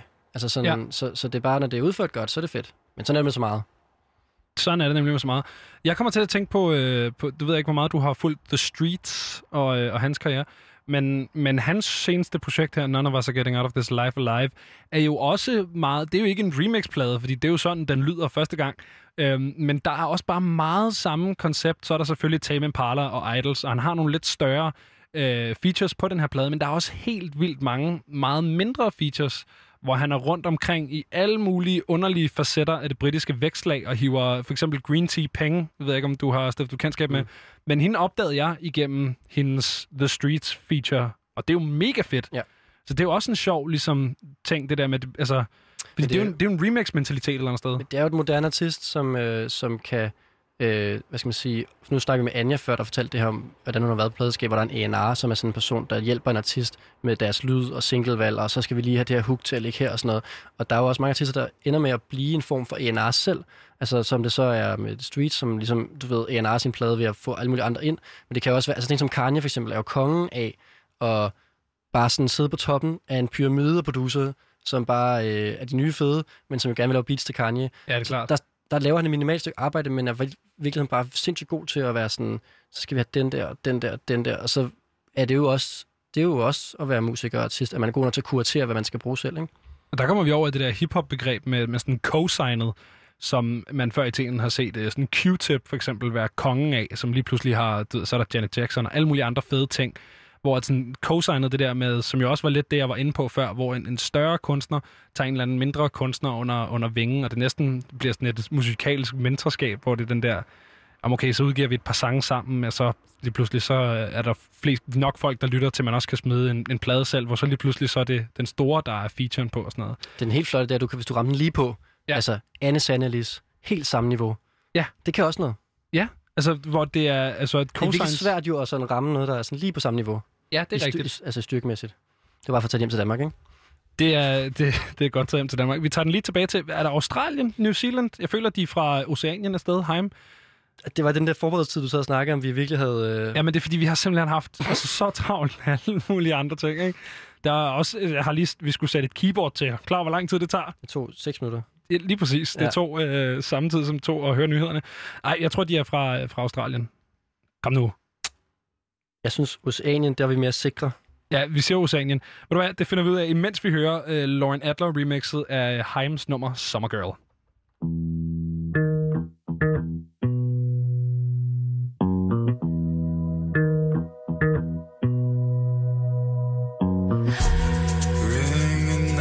Door, I brought something special. I can't remember what, but I thought it through. Your mother picks me up, lets me know you'd left me. High up by the water, and I hate to swim. She says I was her favorite because it's sin. I guess it makes it better, she didn't intervene. I'd love to hold a grudge if my conscience was clean. Instead, I tell myself, well, that's your summer girl. That's your summer girl. Well, that's your summer girl. That's your summer girl. Years later, I got your letter. How we both felt sick. It must have been the weather. Years later, I'd let you down the same. Later, I got your letter. How we both felt sick. It must have been the weather. Years later, I'd let you down the same. And that's my summer girl. And that's my summer girl. That's my summer girl. That's my summer girl. That's my summer girl. That's my summer girl. That's my summer girl.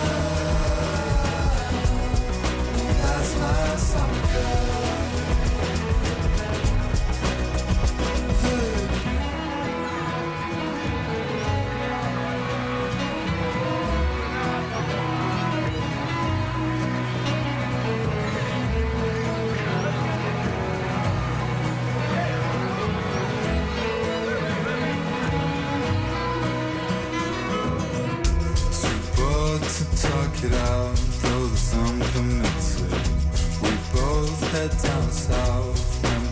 The same.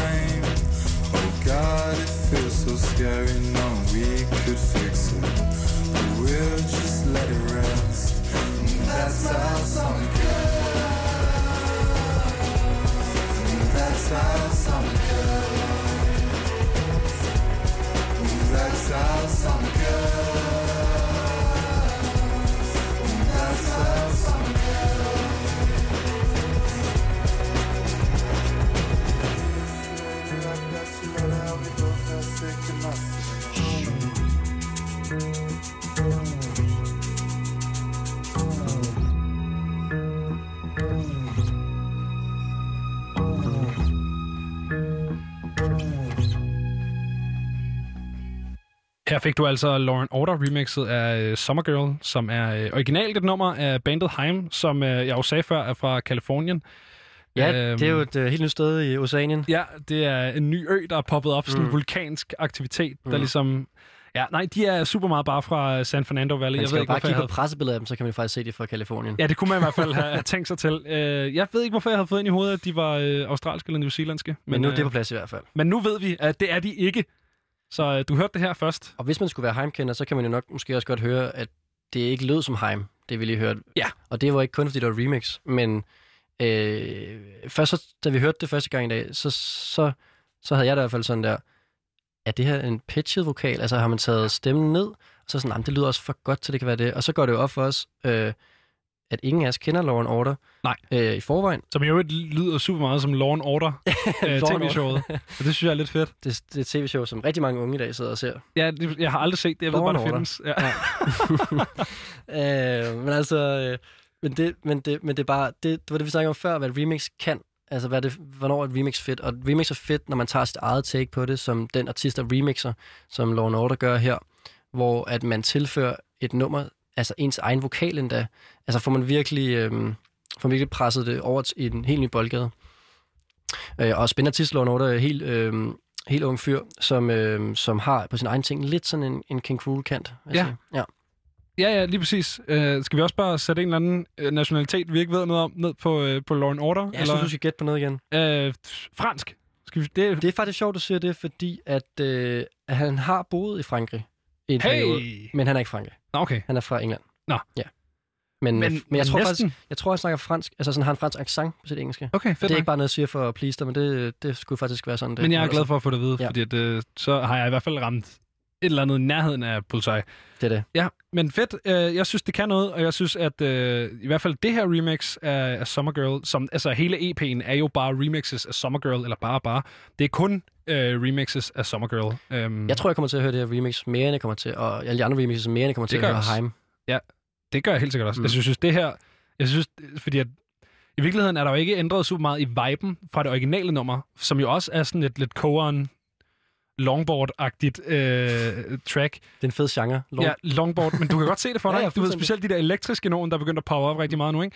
Hvor at jeg Oh, det er føler en bare... genre. Ja, det, Elektrisk longboard. elektrisk longboard. Nå nej, men jeg føler bare, at, at, øh, at den her sådan lidt, øh, sådan lidt bedøvede, dæmpede mandestemme, tager det endnu mere ned. Også fordi han, har, han synger ret dybt, Mm. så det tager det bare endnu længere ned i den, Ja. der, øh, den der vibe. Så jeg synes, det klæder nummer. det er, også sådan, det er også meget fedt det der med at høre, hvor meget en... Altså, nu er selvfølgelig også ændret på nogle andre ting i nummeret, men du, som du siger, viben er stadig det samme. Men bare det, at en så markant anden vokal kan tage nummeret helt andet sted hen. Det, det er ret vildt. Og det er jo øh, det smukke ved remixes, når det fungerer bedst. Det er det. Det her det er stadig frekvens på øh, Radio Loud, og det er stadig mig, Benjamin Clemens og Rasmus. Skal jeg sige dit rigtige efternavn? Nej. Du kan prøve, prøve noget nyt. Øh, det ved jeg ikke. Du kan også bare, du kan også bare være Rasmus. Ja. Ja. Der Det er Rasmus, det er jeg også også. et common name. Ja. Det, Så er øh, man ikke i tvivl om, hvem det er. jeg, boede i London i et halvt år, og Ja. ja. øh, der var det altså virkelig eksotisk at hedde Rasmus. Der, var Okay. det, altså, der er ingen, der havde hørt om Rasmus før. Det var sådan noget, Rasmus. Hvordan Øh, var det? Altså bo i England. Nej, altså, og, og, og hed Rasmus, og så var det unikt. Det var fantastisk. Altså, det var virkelig, det var virkelig fedt. Altså, for en gang skyld at være lidt specielt, fordi herhjemme, der hedder... Ja, jeg vidste, ja, selvfølgelig. Det var også, hvis der var nogen, der vidste noget omkring noget med Rasmus, så var det på grund af det her nummer her. Det var i Hurtigt det, du, fundet, Benjamin. Ja, sådan er jeg. Mm. Det var i det, du sagde, øh, Rasmus og England. det er jo fordi, det er The Rasmus. Yes. Ja. Blev du, kaldt, blev du kaldt The Rasmus? Uh, nej. Nej. Øh, Det føler jeg er en misset mulighed mm. Mm. fra nogle, øh, nogle britiske venner der. mm, ja, men den, den, blev, den kommer banen nogle gange, vil jeg sige. Og okay. det er også fordi, det, altså, de kan jo ikke huske om, hvad forskel på Finland og Danmark og sådan noget, som Rasmus er fra. Så, så det bliver dejligt mix. det er fucking smukt. det er totalt fedt. Jeg, jeg, var, øh, jeg var på udveksling i USA, hvor at, øh, der bildte jeg dem alle mulige ting. Jeg bildte dem, ind, vi ikke havde nogen nationalvaluta. Vi bare øh, rent guld. Det Ja. var vores. Og det var der flere, der Fed, købte. fed ven. Sådan er jeg. Ja. Øh, nej, okay, det var heller ikke, fordi det skulle handle om... Du hedder Rasmus Damshold. Ja, det, det kan vi godt få etableret. Øh, normalt øh, kongregansmanager, den har vi Mhm. heller ikke øh, fået vendt nok, Nej. føler jeg. Øhm, men det, som vi skulle snakke om nu, fordi vi hørte jo emneskift-lyden. Det gjorde vi vi fik før etableret, den her lyd, den betyder altså emneskift. Og øh, nu er vi nået til øh, Scarlet Pleasure af alle, som øh, faktisk ikke er et band, jeg har haft særlig meget berøring med. Hvorfor ikke det? Øhm, det er fordi, at øh, da jeg startede gymnasiet, øh, nu bliver det en længere historie, ikke? Jamen altså, jeg sætter mig klar herovre med en kop kaffe. Ja, ej, det er godt. Øh, da jeg startede gymnasiet, der... Øh, jeg startede musikklassen først og fremmest, øh, og jeg havde hørt altså næsten eksklusivt hiphop. Jeg havde kun hørt hiphop.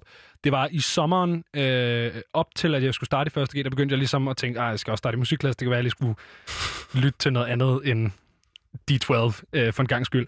Så jeg begyndte at lytte rigtig meget til øh, sådan 70'er, 80'er punk. Og øh, der tror jeg bare, at jeg, det var også ligesom den periode, jeg skulle have opla- opdaget Scarlet Pleasure og Judas Moon og alle de der sådan, danske pop-outfits. Øhm, og jeg tror bare, at jeg var i gang med noget andet. Jeg var i gang med at sådan deep dive i nogle gigantiske genrer, som jeg aldrig havde stiftet bekendtskab øh, med. Så der var en masse sådan, ny musik i en ret lang periode, hvor at jeg bare slet ikke opdaterede Og hvor deep diver du så hen? Jamen, så deep dive har været alle mulige mærkelige steder, øh, og det er jo en proces, jeg stadig er godt i gang med. Men, øh, men punk, Det er jo bare, fordi det kan blive dit rigtig arbejde meget. også. Ja, det er jo til gengæld ret lækkert for mig. Men jeg synes også, du har gjort det rigtige. Altså deep Ja. dive der, i stedet for at høre Julius Moon. Ja, hey, jeg er meget tilfreds med min beslutning. Jeg kan skide godt lide Dead Kennedys, det kan jeg stadig, så det er jo dejligt for mig. Men om ikke andet, så øh, er Scarlet Your Pleasure, Scarlet Your Pleasure, øh, Scarlet Pleasure, de er jo ude med den her øh, plade Garden, som vi også har øh, snakket lidt om her på frekvensen i optakten til den. Øhm, og det er sådan, ja, det, det er sådan meget sjovt, når vi også nævner Judas Moon her, sådan, hvor ligger Scarlet Pleasure på den danske musikscene nu? Altså, hvor, hvor er de henne? Altså, øh, det var, altså lige i forhold til Julius Moon, er det meget sjovt, at øh, forsangeren i Julius Moon jo spillede keyboard i Scarlet Pleasure Ja. ja. i lang tid, da de kom frem ligesom samtidig. Og så på et tidspunkt øh, skulle Louis Samson her, han skulle vælge mellem bandsene. Ja. Og gik så med Julius Moon. Var det et godt move? Ja, et års tid var det da. Okay. Øhm, men hvad hedder det? Scarlet Pleasure er jo så nu, hvad kan man sige, overtaget den, den, den, det udgangspunkt, som Julius Moon havde som det første den slags band. Øhm, og er ligesom etableret sig som et stort dansk popband. Og jeg synes faktisk også, at, øhm, at Garden, som de lige har udgivet, er måske noget af det bedste, de har lavet. Øhm, det er i hvert fald, de hviler med sig selv, og det lyder mere som, som om de har fundet deres lyd, øhm, vil jeg sige. Det er også sjovt, altså igen, jeg har ikke stiftet super meget bekendtskab med Scarlet Pleasure, og det har meget været musik, hvor at, du ved, hvis man har en eller anden idé om sig selv, som værende en eller anden sej musik, anden type, som hører rigtig meget metal og hip-hop, så når Scarlet Pleasure kommer på, så er helt af princip som sådan, nej, det hører jeg ikke, fordi jeg er sej, og så skifter man videre, ikke? Men det er sjovt, fordi hvis du kigger på dem, Ja. de ser jo ret seje ud. Jamen, de ser super seje ud. Ja. Øhm, men, men det, der er med Garden, det er også bare, at det er... Og det kunne sagtens være, at det var sket før, hvis jeg ikke havde haft hovedet op i min egen røv. Men, men det er første gang, at jeg har oplevet, at Scarlet Pleasure ligesom kommer på på sådan noget autoshuffle på noget streamingtjeneste, og jeg så tænker, nå sejt, det hører jeg lige videre. Øhm, Jamen, så er vi jo enige der i hvert fald. ja, lige præcis. Ja. Og faktisk så synes jeg også, at vi skal høre det nummer, som øh, var det nummer, jeg havde den oplevelse med, nemlig Push-Ups. I woke up, was feeling lazy. Check my phone, Siri, am I crazy? Been this way since you went silent. I'm in the back doing push ups in the garden. Oh yeah. It's been a while since we last checked in. You fucked my mind, turned me into a simp. My friends say I'm losing my grip. I get so restless without you. Running up the stairs, working triceps on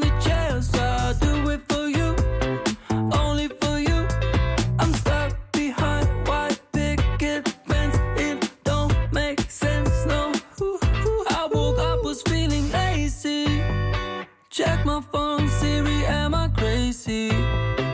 Been this way since you went silent. I'm in the back doing push-ups in the garden. Oh yeah,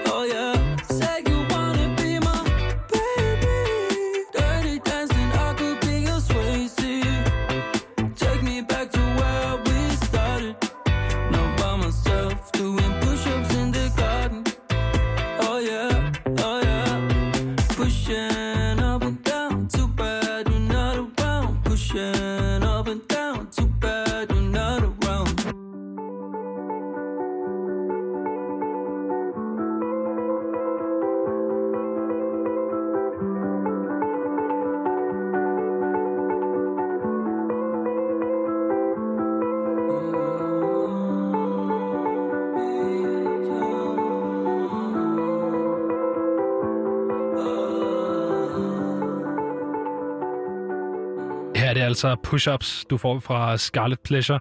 Og, øh, og vi har her på Frekvens, specielt når det har været mig og øh, vores øh, eller redaktør, hedder det, Mikkel Bakker, som, øh, som har sendt, så har vi virkelig prøvet at få defineret, hvad er forskellen på en EP og et album. Og det, der vender tilbage, det er syv sange. Ja. Det er skillelinjen. Det er det. Og hvor mange sange er den plade på her? Den er otte. Ja. Og det er endda otte korte sange. Altså det er, et, et, det er det der med lige at aflevere minimumskravet, ikke? Men er det så fedt, at det er en plade i stedet for en EP? Jeg er pisselig glad. Altså seriøst. Mm. Jeg, det kunne ikke rave mindre. Det er jo, det er jo altså... Hvis, hvis jeg skal gå ud og købe ny musik på en fysisk udgivelse, altså en LP, altså, så, skal det virkelig være godt. Øh, og det gør jeg. jeg. Jeg har en pladespiller derhjemme, jeg er meget glad for den, hører plader, øhm, men, men meget af det musik, jeg får, får jeg jo stadig igennem streaming. Og når jeg ikke har det fysisk i hånden, så kunne det rave mig mindre, om det var en plade. Mm. Så skal det være, fordi det er sådan en, ej, jeg vil gerne have lavet mere. Men Ja. altså, Ja, men der, må, der, er også, der er selvfølgelig også noget i forhold til sådan seriøsiteten, at musikpres måske lidt i højere grad vil anmelde en plade end en EP. det er rigtigt. Det, det har jeg i hvert fald stødt på som manager, at sådan nogle gange får man at vide, at øh, ja, men, øh, vi har så mange udgivelser, og vi skal skrive om, at sådan, hvis det ikke er et album, så, så er det sådan lidt for kort til at blive taget seriøst. Ja, okay. Men det her er så også en meget, meget kort plade. Ja, den er 21 minutter lang, hvis Ja. man bare hører den igennem. Ja. Øh, så det er også overskueligt. Man kan, Ja. man kan slukke for det program nu, og så kan man høre den her plade tre gange, i Ja. for at høre resten af vores program. Og så kan man lige tænde igen, og så er vi her stadig. Præcis. Ja. Jamen, det er stærkt. I hvert fald, øh, Garden er ude, og øh, konsensus herinde er, at den er ret fed. Ja. Og apropos ny musik, så skal vi simpelthen øh, til noget ny musik, fordi vi har begge to taget et nummer med. Jeg kan faktisk se, at du har taget to, men øh, ja. det er fuldstændig ligegyldigt, for jeg har tænkt mig at starte. Okay. Øh, fordi sådan er jeg. Øh, ja, det er jo meget rigtigt. ja, i det hele taget har jeg været øh, super velkommen, synes, synes jeg. Du har i hvert fald været den, der har, som har taget teten og bestemt ting. Ja, det har jeg gjort. Ja. ja. Og det kan jeg godt lide. Sådan. I Det- radiostudier og i mit liv generelt. Ja. At folk ligesom viser vejen. Jamen, det er godt. Mm-hmm. Øh, jeg ved ikke, om, øh, om vi skal høre noget musik, du normalt hører super meget. Øh, Det ved jeg jo heller ikke, det skal du spille for mig nu. Ja, det er jo rigtigt, faktisk. Øh, jamen, så synes jeg næsten bare, vi skal høre det. Det, vi skal høre, det er Arti Artits øh, nye sang, sammen med, med Carmen, som jeg synes er fed, og det skal jeg nok fortælle øh, på den anden side af nummeret. Her får du Elvis.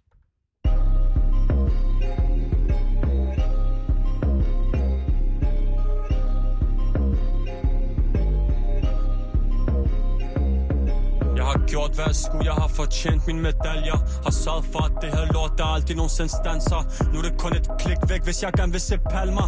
Fremtiden den ser lys ud, den skinner som krystaller. Og ligeledes gør vi, kan huske de plejer at grine Nu griner jeg hele vejen til banken, du kender stilen Siger, fandt mig selv og hæv mit mod og prøver bare at brænde kalorier. Lytter ikke til historier, lytter ikke til der slader Jeg gør mig ikke i fnider, bror man har ikke tid til fnader Har aldrig været glad, bror der er ikke nogen som der er bedre. Jeg er Elvis fucking Presley, bror man folk de fucking hæslig Bror man jeg har det lidt festligt, bror man Og jeg har aldrig været mig for nogen over Gud den almægtige Stadig med de samme, aldrig uden min besætning. Dansk rap selv, hvis de prøver at sige jeg er heldig. Men jeg har aldrig bare mig for nogen over Gud den almægtige Jeg har aldrig bare mig for nogen over Gud den almægtige jeg er dansk rap selv, hvis de prøver at sige jailhouse rap, ligesom Elvis. Rolling Stone vibes, når de begraver Den er kendis, går kun ned på knæ for Gud den almægtige. Situationen økonomisk, før i tiden Den var lidt hektisk, men alt det er skrevet ned. Der er ikke noget, der er tilfældigt. Både det gode og det dårlige, som vi får. Det er en blessing, siger ikke at vi er perfekt For fejl, det er menneskeligt. Mig og Vlej har styr på vores bums, bare check det Hallo, shut the fuck up, når vi tæller dagens overskud. Minimum 6 nuller, ellers bliver du ballet ud. Vi har altid været på talefod, så hvorfor tale nu? Uh! Skrid med dig, mand. Og jeg har aldrig bare mig for nogen ud over Gud den almægtige. Stadig med de samme, aldrig uden min besætning. Dansk rap selv, hvis de prøver at sige jeg er heldig. Men jeg har aldrig bare mig for nogen ud over Gud den almægtige. Jeg har aldrig bare mig for nogen ud over Gud den almægtige. Jeg er dansk rap selv, hvis de prøver at sige Ja, hvor du altså Elvis fra øh, Artie Artit og Carmen. Og det nummer, det synes jeg er... For det første synes jeg, det er en fed sang. altså bare sådan fedt. helt standard, bare en god sang. Men jeg synes også, der er noget virkelig fedt i, øh, hvad den her sang øh, signalerer. Fordi at meget apropos det, vi snakkede med Anja tidligere, så synes jeg, at man har kunne mærke på Artie Artits seneste par udgivelser, at han er blevet kørt super meget igennem en labelmølle. Og det har jeg været mega træt af, for jeg synes Artie Artits gamle, og jeg synes ham som kunstner er mega fed. Så jeg kan ikke se, hvorfor der skal sidde en eller anden A&R, som det jo nok er, og fortælle ham, om hvis du lige prøver at gå lidt mere pop, så kan vi også lave en Medina-feature, og så kan vi sælge dig ind på den radiokanal. Og den, altså, så det der med, at der kommer, hvad der jo også i labeltermer vil blive kaldt for gadesinglen, altså noget, som sådan en som mig, der godt kan lide det gamle, kan, kan tage fat i, sammen med Cameron, som jo også øh, ligesom måske er mere i den scene, øh, kommer ud her i form af Elvis, elsker jeg. Altså, jeg elsker, at der kommer sådan en... Det er så fedt. stadig. Det er så råt, og det er så, altså, det er den, den måde, vokalen er produceret på, hvor det bare sådan er i hovedet. Altså, man føler, at man bliver spyttet i hovedet, når man står Ja. og lytter til det. ikke? Altså, det er, sådan, det er virkelig sådan, åh, oh, shit, det er hårdt. Og jeg tror også, sådan, jeg synes, du har helt ret, men jeg tror bare, det er det, der er så dumt nogle gange pladskaber, det er sådan, det her altså kommer til at virke lige så godt kommercielt, hvis ikke bedre. Eller altså, jeg tror ikke engang, Ja, det er en bedre det. forretning at skubbe en pop- poppet retning. Nej. Altså sådan, det, det, det, det her fungerer. Fuldstændig. Og så tror jeg også, at øh, du ved, jo jo, helt sikkert, øh, det er fint at lave den der single med Medina, fordi den kan man skubbe på radio og sådan noget. Men det der, det kommer jo til at øh, blæse ud af soundboxe på, nu er der godt nok ikke nogen festivaler, men så ved badespots rundt Jamen, omkring landet. Medina Og, single, den er væk om et halvt år. ja, lige præcis. Nej, den er altså ikke god. Det må jeg, må jeg, må jeg gerne sige det? Ja, det må du gerne Ja, sige. den er ikke god. Det var et fjollet move. Ja, det var det altså. Rigtig fjollet move. Ja. Øhm, så tak for Elvis og en Carmen feature. Det kan man gribe lidt mere fat i. Og han er altså, nu er det ærgerligt med corona, men han er så vild live. Altså han er en af de bedste danske Ja. rapper på den. Altså sådan, det føles bare, det er, ret, det, det er ret svært det der med at tage den genre og gøre det live og give noget til folk og sådan men, men han er virkelig en af de bedste i den, altså på den, altså den verden. 100 procent. Så det, det, man kan virkelig mærke sådan, beatsene er godt lavet til live, og trommen rammer en, og sådan, det er virkelig, øh, at gå til koncert med Artie Artie, det er sådan, det er sådan, det skal være at gå til hiphop-koncert. Ja, jeg er fuldstændig enig. Hvad hedder det? øh, Nu har vi ikke så meget tid, men du har også taget en sang med. Eller du har faktisk taget to Ja, med. jeg tager to sange med, men det var også fordi, jeg tænkte, øh, du ved, første dag, så vil jeg godt være sådan 12 pige og sådan Ja. ja. forberede mig rigtig godt, ikke? Du klarer det så godt, Tak. Rasmus. Øhm, så tænker jeg bare, at du kunne vælge, hvad du var i mest humør til. Så du skal forestille dig, du ved, du sidder måske øh, nede ved vandet, og Ja. ja. der er en fest indenfor. Ja. Og så er det bare sådan, vil du helst gå ned til vandet nede ved, nede ved lejrebålet, og du ved, være lidt i sådan ting af eller vil du hellere gå indenfor og være til fest? Jeg tror, oven på det her nummer, så tror jeg, jeg er inden for til fest. Okay, jamen så krydser jeg lige, øh, så fjerner jeg lige Kevin Morby for en stund med Campfire, og så skal vi i stedet for høre øh, Lion Babe med Umi Says. Ja, og hvorfor, øh, hvorfor har du valgt det nummer? Altså, det er jo ud fra øh, devisen om, hvis jeg var DJ, altså, hvad ville jeg så allerhelst spille? Ja. Men altså, jeg er også lidt DJ. Har du prøvet DJ? Øh, nej, det har jeg ikke. Jeg Har har prøvet ikke at stå op sammen med min ven, der DJ'ede, og sagt, prøv lige at sætte den der på. Ja, ja, men så har du også været DJ. Okay, godt nok. Jeg tror, altså måske, jeg tror 60-70 procent af, af Københavns befolkning er DJ's. altså, det tror jeg. Eller kommer til at være det inden for kort tid. Altså, Jamen, det er godt. Så, så det nummer vil jeg sætte på, hvis jeg havde en klub af DJ på.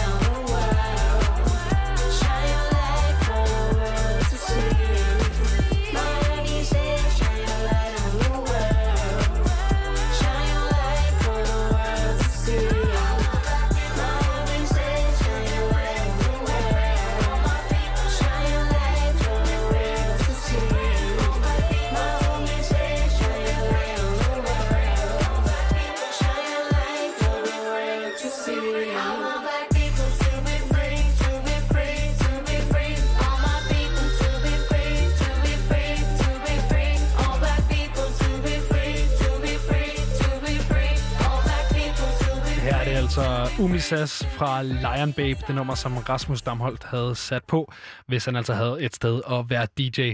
Og med det, så er vi nået til nyhederne her på Radio Loud. Klokken er 20.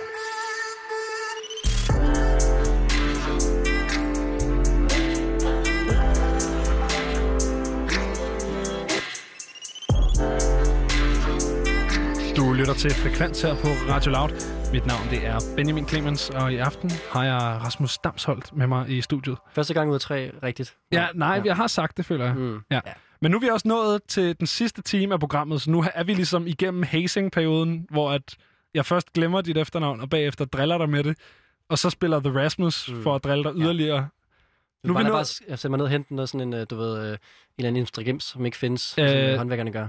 Nu er jeg jo tidligere kok, så skal vi lige løbe nogen igennem, som tak. øh, elever er blevet sendt ned og hente i et køkken, jeg har stået i. Øh, duemælk er min personlige øh, favorit, også fordi at øh, på den restaurant, der var kun en kælder. Den her elev, han blev sendt ovenpå efter duemælk. Løb rundt i en halv time. Det var meget forvirret. Øh, komfurforlængeren, en klassiker. Øh, køkkenchefens øjemål er også en, øh, en klassiker. Øh, røgvenderen, den kender man. Øh, der er mange gode ting, jeg kan Mhm. sende ned Ja. efter. Ja. Eller op, eller øh, et eller andet. Ja. Den fjerde dimension. Det bliver helt vildt. Nå, nej. Du det er jo ikke du øh, tenant. Ja, oh ja. Det, jeg sender dig tilbage i tiden efter duemælk. Ja, præcis. Så bliver det rigtig mærkeligt. Nej, øh, det er ikke det, vi er for at snakke om, øh, Rasmus. Selvom at, øh, vi sikkert godt kunne få en masse tid til at gå med det. Vi er her nemlig for at snakke om musik.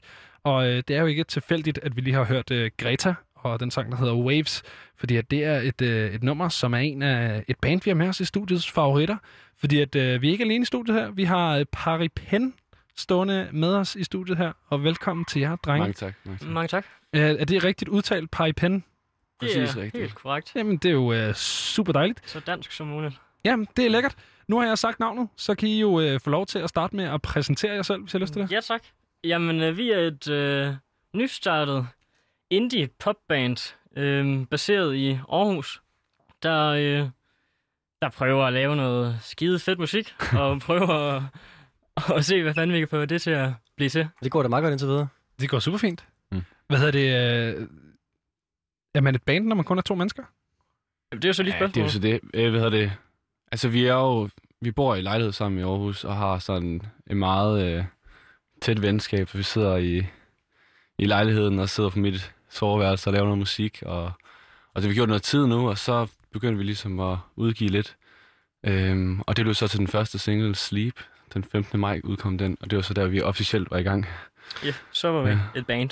Har I, har I mødt hinanden som roommates, eller hvornår har I mødt hinanden? Øhm, vi mødte hinanden på efterskolen, faktisk. Klejtrup Efterskole. Så I har altid, I altid boet sammen? Sagt. Nej, vi, øh, ja, ja. vi bøvede jo faktisk ikke sammen på F-skolen. Det var ret Nej, det gør vi ikke. øh, vi, vi blev introduceret til hinanden der. Det, Det er var- rigtigt. I forbindelse med et andet band faktisk, vi har spillet i tidligere. Sådan et rigtigt indie popband. Sådan. Som, Vi- ja, en Lige lidt bort til, anden måde. altså, til undtagelse for jer, som er et falsk indie popband. Ja, Ja, ja, det der- vores, ah, det er jo øh, lidt mere 80's, lidt mere synth. Ja, nu, synth. Vi havde besøg af Anja tidligere, og hun havde også lavet musik med en, hun boede i kollektiv sammen med. Er, der sådan, altså, er det ikke svært at bo sammen og lave musik sammen? Eller sådan, så er I jo sammen hele tiden og laver musik sammen Ja. hele tiden. det, kommer, det kommer også meget an på ens forhold til hinanden, tror jeg. Altså, vi er jo...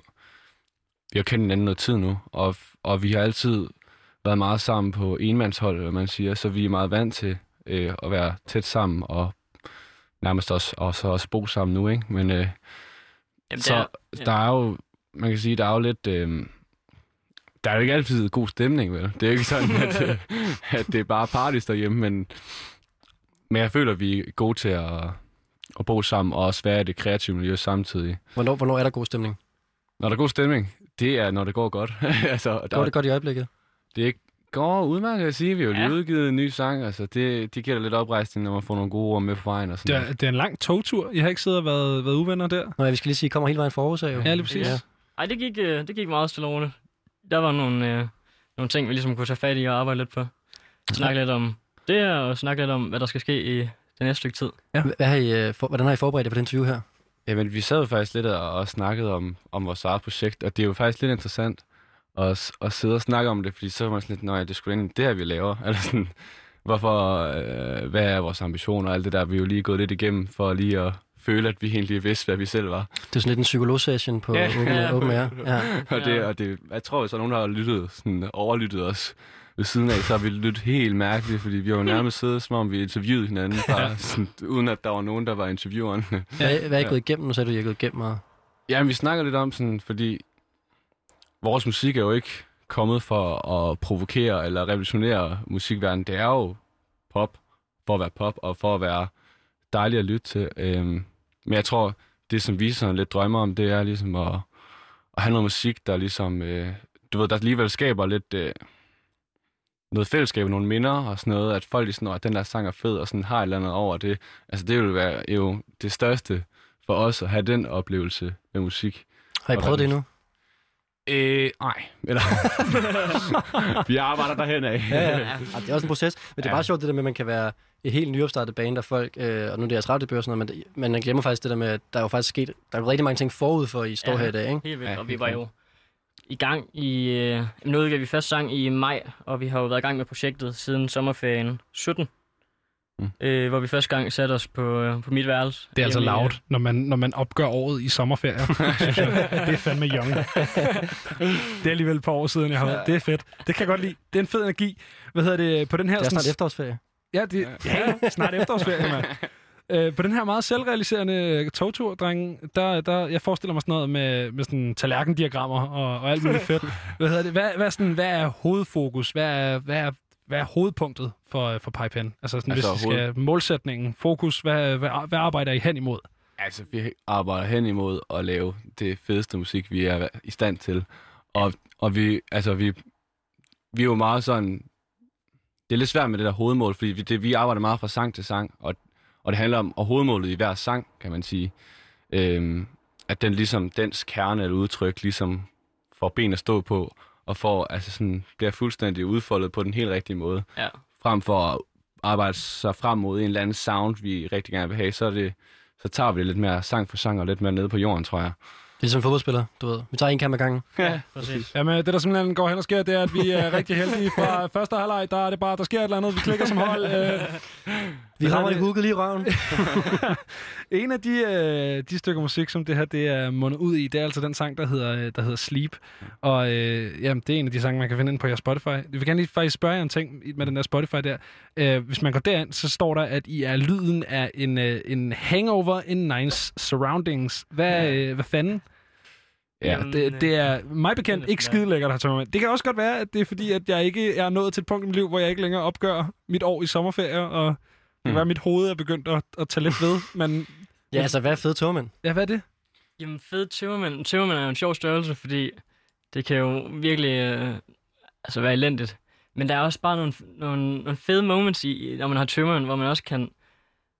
Altså det fede er jo først og fremmest, at man, man ligesom har retten til at lave ikke en skid en hel dag.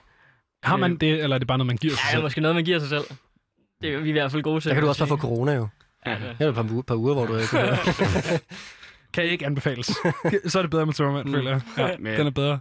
Jeg tror, der kan opstå en eller anden magi i sådan en tømmermandsdag. Især hvis man er sammen med dem, man ligesom har været... Altså, dem, man ligesom har fået tømmermændene sammen med. Ja. Hvis man er sammen med dem sovet- hvis man alle sammen har sovet sammen. Ja, og så kan den der meget, meget langsomme øh, hygge, der ligesom kan opstå stille og roligt, hvor man jo ikke rigtig laver noget, bare laver alt i ingenting. Øhm, Adam Sandler-film og billige chips. Ja. Ja. Det, ja, det er det. Der er det perfekt at være roomies, jo. Så Ja, har det man jo, det. så vågner man op sammen. det er jo det. Hvad hedder det? Er det det, der foregår i uh, jeres første sang, Sleep? Det vil jeg sige, ja. Forholdsvis. Forholdsvis. Ja, mm. Jamen, det er jo lidt mere en melankolsk del af, af det, vi har udgivet, så kan man sige. Både og, ikke? Men der, jeg synes, der er den der, det der lidt langsomt drømmende groove, som der ligesom, der går lidt langsomt, ligesom som Simon sagde, den langsomme dag, hvor man bare hygger lidt, ikke? Det skal vi høre nu. It's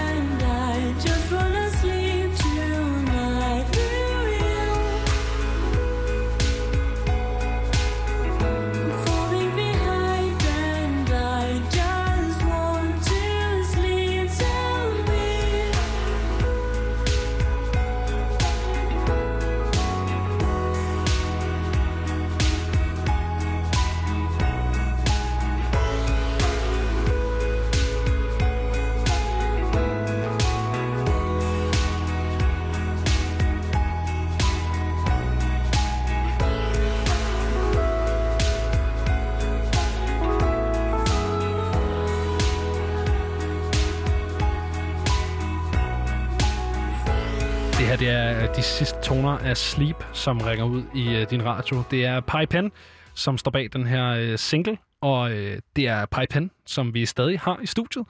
Øh, og jeg skulle lige til at sige velkommen til, men det ville være rigtig fjollet, fordi at, øh, I har stået her hele tiden. Hvordan var det at, at skrive den her sang? Vi, vi snakkede lidt om det der med sådan lyden af de, de hyggelige tømmermænd, som måske også lidt af det her øh, segment, den her sang spiller ned i. Skal jeg snakke, Simon? Ja. Gør det.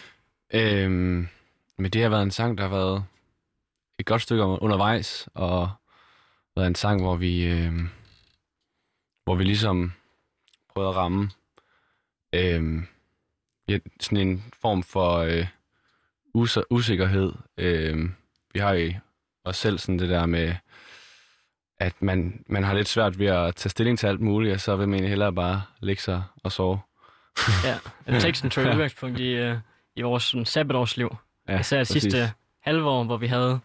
Vi lige begyndt på vores andet sabbatår, og vi var lige flyttet lejlighed sammen. Og Altså, vi I, har- stod... altså, har I bare sabbatår og har tømmermænd og sådan noget hele tiden? Ja. ja. Ja. Det er sgu da også livet, mand. Jamen, undskyld, altså. Hvorfor skulle man nogensinde lave noget andet? Jeg er lidt misundelig, altså. Ja, vi stod et sted, hvor, hvor musikken var sådan ikke rigtig i gang. Altså, vi, vi, vi har lavet musik, men vi havde jo ikke sådan rigtig projektet op at køre endnu. Nej. Og vi var sådan lidt... Vi var sådan lidt imellem alt, på en eller anden måde. Og det, det, det blev bare sådan lidt... Øh, det kunne sgu godt føles lidt ligegyldigt hele tiden. Ja, en gang imellem. At man ikke rigtig vidste, hvad, hvor, hvor man var på vej hen, og hvad man skulle. Men jeg, Øhm. jeg, jeg så, at I havde selv skrevet, at man skal øh, gribe om det der, den der følelse af ens usikkerhed. Altså, der lyder det som om, det er en positiv ting, at anerkende, at man ligesom... Nå, jamen, jeg tror også, det vi ligesom bruger sangene til, det er jo ligesom, at vi ligesom laver sange om usikkerheden og møder den på en eller anden måde, og så, og så siger, jeg, det skal sgu nok gå, ikke? Altså, det er jo Ja. ikke, så er det heller ikke værre, end det er, at man føler sig lidt bagud i sabbatårene. Eller sådan, jeg tror, det er lidt den. Så ikke det der med at prøve at være i den følelse, men mere sådan det der med at anerkende, at den, den er der. Og så er er man Ja, ligesom, præcis. Ja. Ja, ja præcis. fordi det, det er vel, net, altså, jeg tror, den vil altid sådan hoppe op rundt omkring. Ja, helt sikkert. Det er meget sabbatårsfølelsen, ikke? Mm. Det der med at Ja. føle, at man er lidt bagud, og Ja, ah, så er der en eller anden ven, der er kommet ind på et studie. Ja, og oh, jeg laver ikke en skid, mand. Jeg Der kan her, jeg og- godt afsløre, at nu er jeg på ældre end jeg, og sådan, den, det kommer aldrig af væk, det der. Det er lige meget, hvor I kommer ind i ens liv. Selvfølgelig er altid nogen, der er foran og Ja. længere og laver nogle fede ting. Tak for et deprimerende råd. Wow, det var også meget... Ej, hvor vi jeg også belærende der. Nej, nej, nej. Så er vi i gang. Så kan du godt skrive med dig, Ej. Rasmus. Hvis I gerne vil vide, det? hvordan det er at leve livet, så... øh, Så ring til Rasmus. Ej. Han er fuldstændig... Ring ind. Satan. Øh, nej, hvad hedder det? øh, Har, nu snakker vi meget om Det skole. er sådan en. Ja, det er fandme en mørk gajolpark, det der. Det er en dybt deprimeret gajolpark. Det er en gajolpark, der skal have en krammer, det der. Vi snakker, øh, vi har snakket om øh, efterskole og sådan noget. At, hvor har I lært at lave musik? Er det noget, I har, har lært på skole, eller øh, At lave musik, eller Ja. ja. Producere musik? producere musik, det er YouTube. Og Sådan der. Jamen, det, er, det er meget imponeret over, at det, det lyder fandme godt. Altså, det er godt produceret. Ja. Altså, hvis, I- og hvis, I- altså, det er jeg så fundet af fra bunden af. Ja, det der, det er, det er faktisk fuldstændig forbundet af. Og der var også, vi lavede det endte faktisk med lidt u- uprofessionelt at, at mix på den, efter det var masteret. Eller sådan Ja, sætte EQ også- på, fordi vi ikke var helt tilfredse Men med det er meget teknisk, man kan sige lytterne. Altså, sådan, det vil sige, du har, du har lukket et nummer. Du har skrevet stilen færdig. Ja. Og så begynder du at rette den stil, du har lavet som pdf. Totalt dumt. Ja. Men du retter i pdf'en. Ja, Du sådan, går, ja, ligesom skriver ikke, oven på den. du går ikke Ja. tilbage og Ja, skriver præcis. Word-dokumentet Ja, ja. rent, for så at eksportere det igen. Du begynder bare ret Ja, direkte. præcis. Ja, øh, det er stærkt. Det kan noget. Øh, jeg synes ikke, man kan mærke det. Altså, hvad siger du? Det, det, er, det er nogle af de ting, der er ude, som I har sådan... Ja, det var kun det første. Kun okay. første Ja, så ja. fandt, Så vi en, Sleep. så fandt vi en, en mastering-mand, som vi var måske lidt mere ramt det, vi gerne ville have. Et mandefilter, som vi har lært, at det hedder. Det det Anja. er. Ja. Var det, var det en mand, der masterede jeres uh, plade? Ja, Ja. det var det. Ja. Mandefilter. men, øh, men det har vi også lært ikke er nødvendigvis en negativ ting. Øh, det er bare det, det hedder nu. Øh, ja. Men det får lov til at leve alligevel, det nummer der. Altså selvom at I synes, at der kunne være nogle ting, der var bedre i det, eller sådan. Jamen helt sikkert. Jeg tror også, øh, nu er det jo den første sang, vi... Eller anden sang, egentlig, vi, vi, lavede, vi lavede helt færdig. Øhm, og det var, det var en proces, og vi kan jo også godt stå nu og se, at vi måske godt kunne have gjort nogle andre ting, nogle forskellige steder i processen, men, men det er jo ligesom en del af det. Øh, og nu står vi med et nummer, vi, vi stadig synes er, er mega fedt, og ja, vi er sgu ikke trætte af det. Altså. Det er vi heller ikke. Vi, øh, vi snakkede lidt om den her stemning, øh, som I sådan har prøvet at ramme med det her nummer, den der sådan sabbatårs-vibe der. Øh, hvad har I hver især gjort, sådan, altså hvad, sådan virkemidler i forhold til musikken? Hvordan, hvordan har I gået, altså angrebet det at få et nummer til at lyde af den følelse? Fordi det er jo ikke kun i lyrikken, man kan mærke det. Det er jo også, det ligger jo i hele sangen. Altså, sang var jo ikke som udgangspunkt skulle handle om det. Det er jo ligesom noget, der ligesom skete, da vi var i gang med at producere sang, så vi sådan, at vi fik lidt den følelse af det. Ja. Øhm, og, så, og så tror jeg, vi kørte lidt på den der og drømme sig lidt væk øh, ting i sangen, som, som det sådan også, du ved, kører lidt på sleep, ikke? Og så ligesom i omkvædet, hvor det bliver meget bredt det hele, hvor sangen ligesom får lov til lige at slå vingerne ud. Svæve. Og så svæver man lidt derud af i en drømmeverden med Simons lyse stemme. Mm. det lyder flot i hvert fald. siger Det lyder rigtig fedt. Øhm, nu har jeg en, øh, en rigtig sjov joke skrevet ned i mit øh, manuskript her, så Ja. tak til Christian, fordi at øh, efter Sleep, der gik I ikke øh, sovende til den. Ja! øh, nej, fordi I, øh, I, I lavede nemlig en øh, single mere, og den skal vi høre. Den hedder LP's are cool if you like them.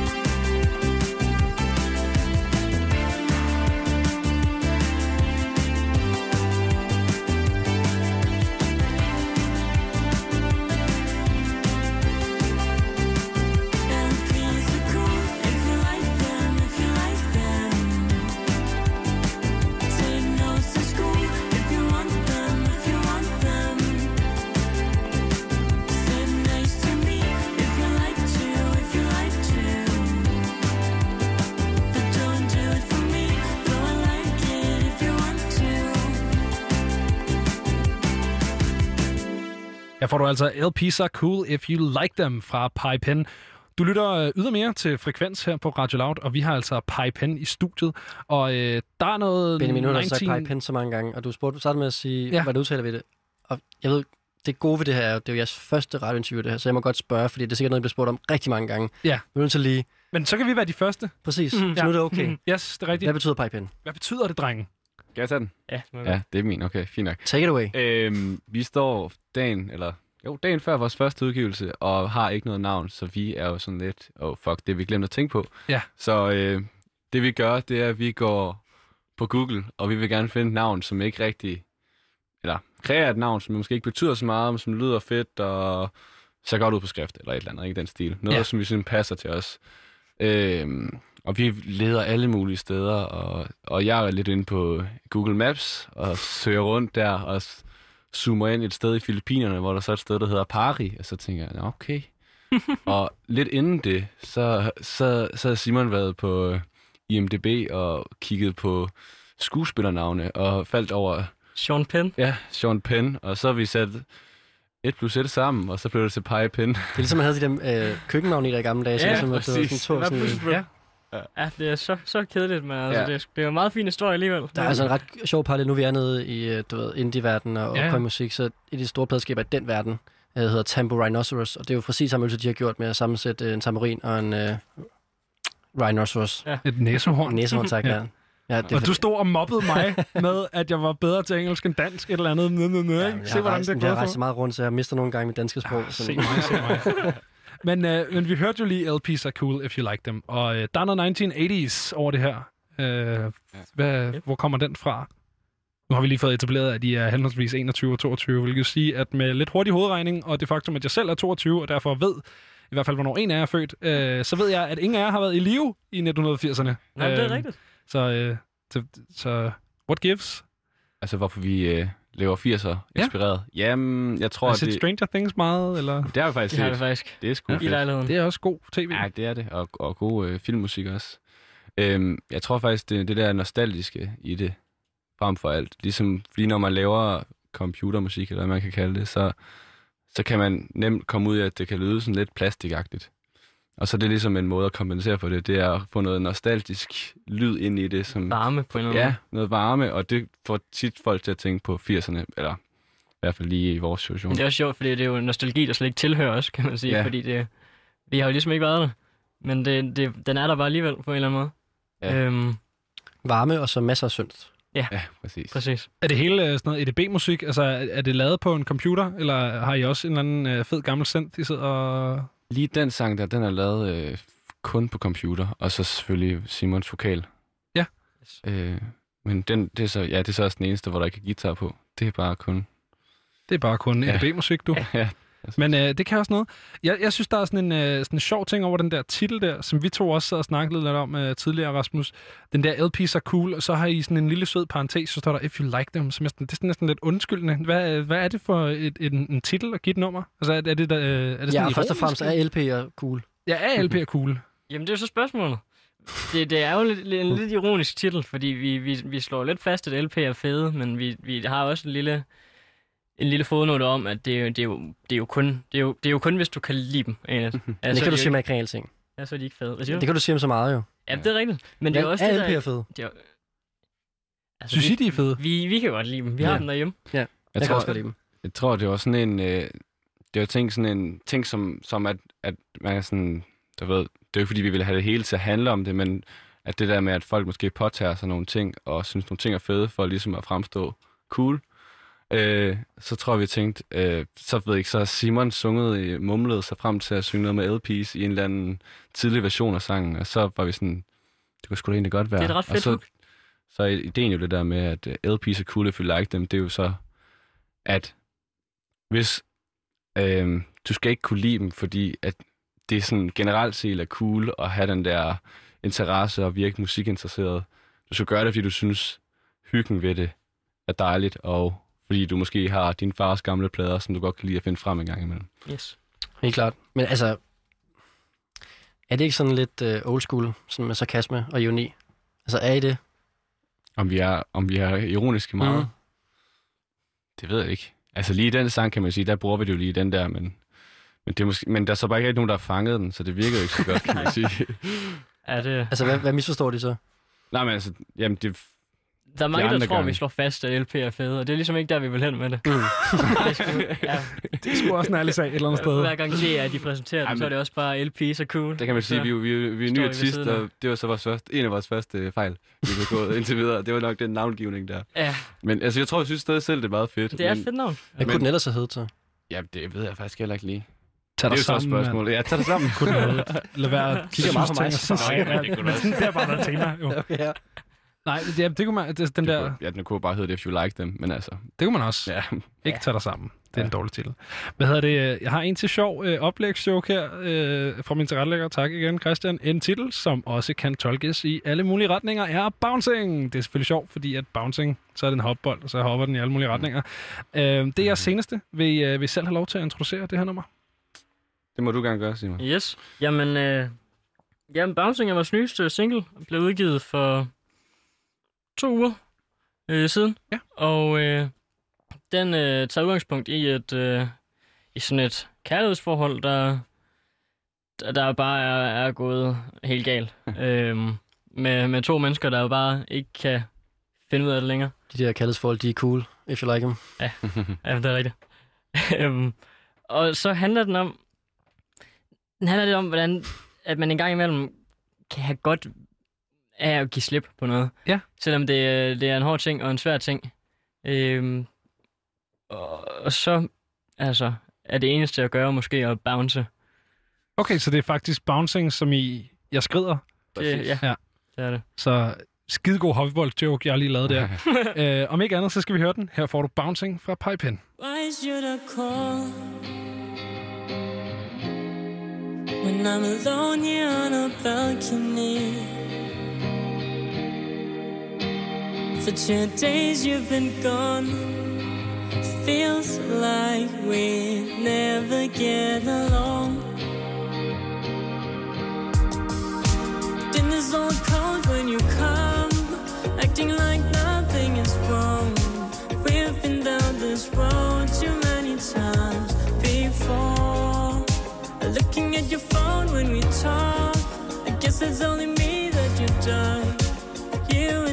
and I could never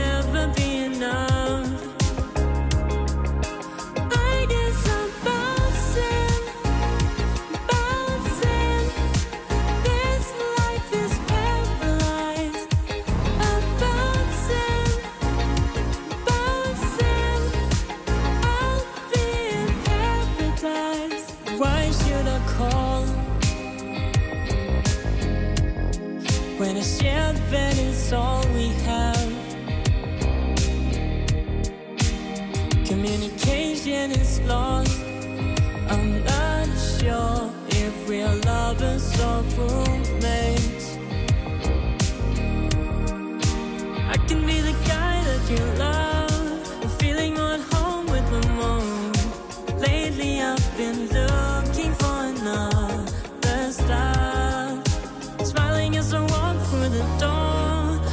myself like never before.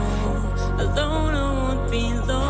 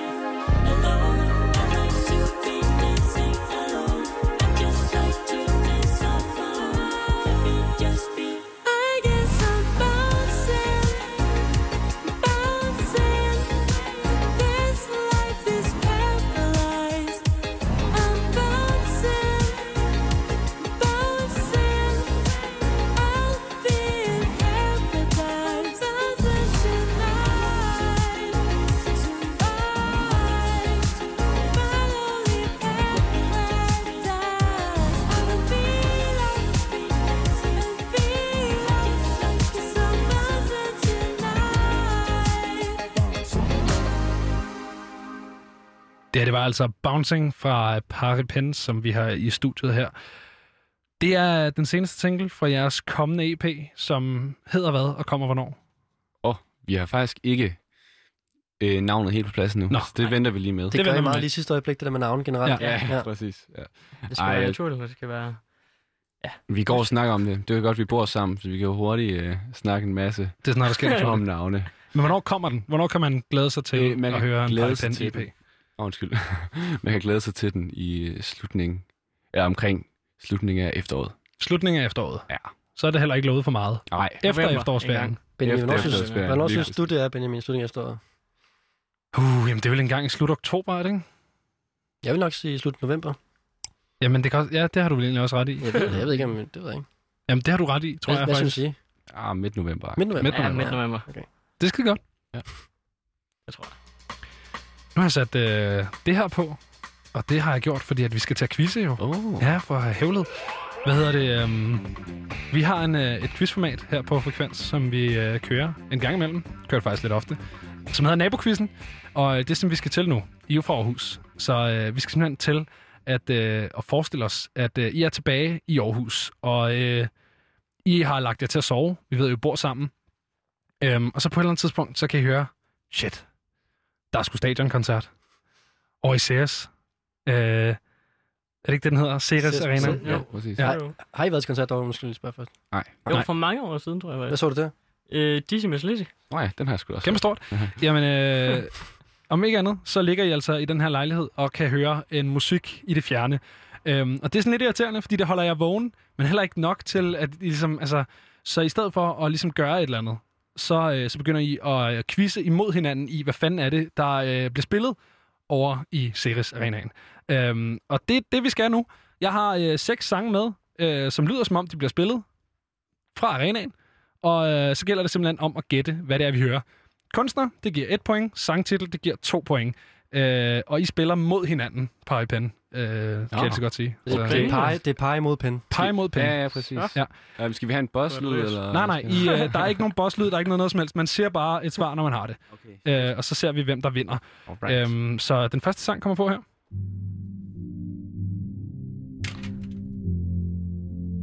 Øh, Hep, det er, hvad hedder det, Thomas Helmi. Ja, hvad er det for noget, Thomas Helmi? Åh. Oh. Er det, er det Malaga? Det er Malaga. Ja. Ja, Det er jo også, altså, Det det, skal det er jo, altså, hometown, Ja, ja, præcis. homegrown, home, Ja. altså, det er i hvert fald Aarhus, øh, så det batter. Jamen, øh, skide godt. Der kommer vi jo øh, til en god start, hvis man øh, altså er den, der har vundet. øhm, så, øh, så går vi til øh, næste sang.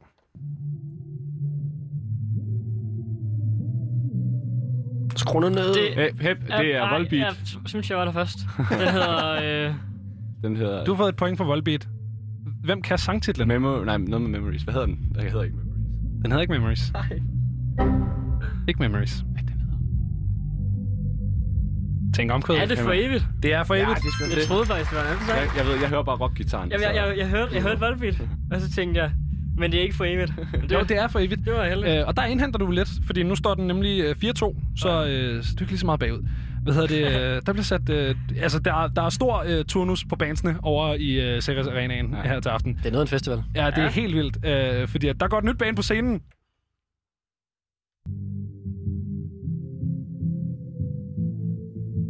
Vil du skrue lidt op for mig, Simon? Hvem er det, der spiller derovre? Øh, det er TV2. Det er TV2. Øhm, Hvad den hedder? Hvad er det for en sang, de spiller lige nu? Øh, det, det er klasselærer. Ja. Det, det er, øh, det er Sami, klasselærer.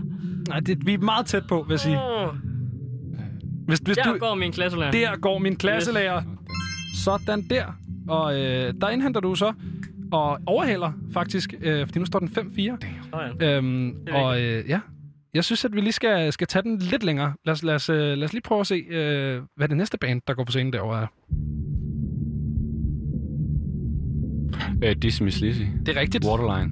Ja, Leveret. Sindssygt. Ja. jamen øh, det er simpelthen rigtigt. Øhm, så der, øh, der tager du simpelthen føring igen. Men det er en, øh, en tæt quiz, det her. Øhm, det sjove ved de her bands, det er, at øh, alle undtagen øh, Volbeat har altså spillet på Ceres Arenaen på et eller andet tidspunkt. Sådan. Hvorfor skulle Volbeat så med på quizzen også? Fordi det simpelthen er det mest stadionmusik, der findes. det er altså, det er simpelthen så stadion, at det skulle være ulovligt. Du ville ønske, Øhm, de spillede derovre. Jamen, jeg vil ønske det, man elsker Volbeat. Et andet band, som, eller band, øh, som har spillet, øh, eller skal spille faktisk her den, øh, den 13. november i Ceres Arenaen, det er altså Nick Jay. Så øh, vi tager lige et spændingsnummer for lige at forlænge pinslen med den her quiz en lille smule. Her får du Novembervej.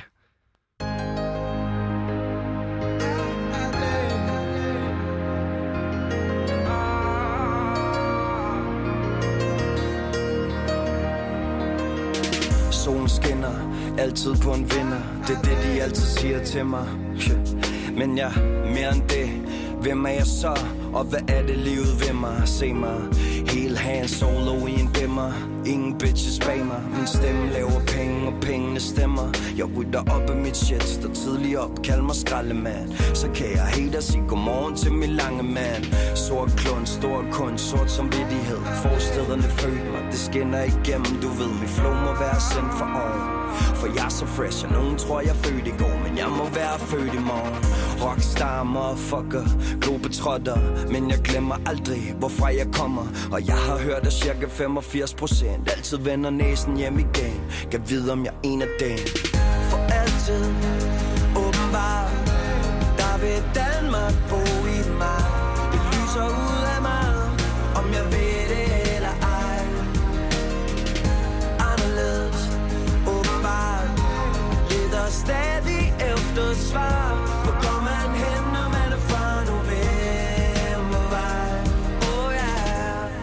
Skyer, regn der bliver ved at falde.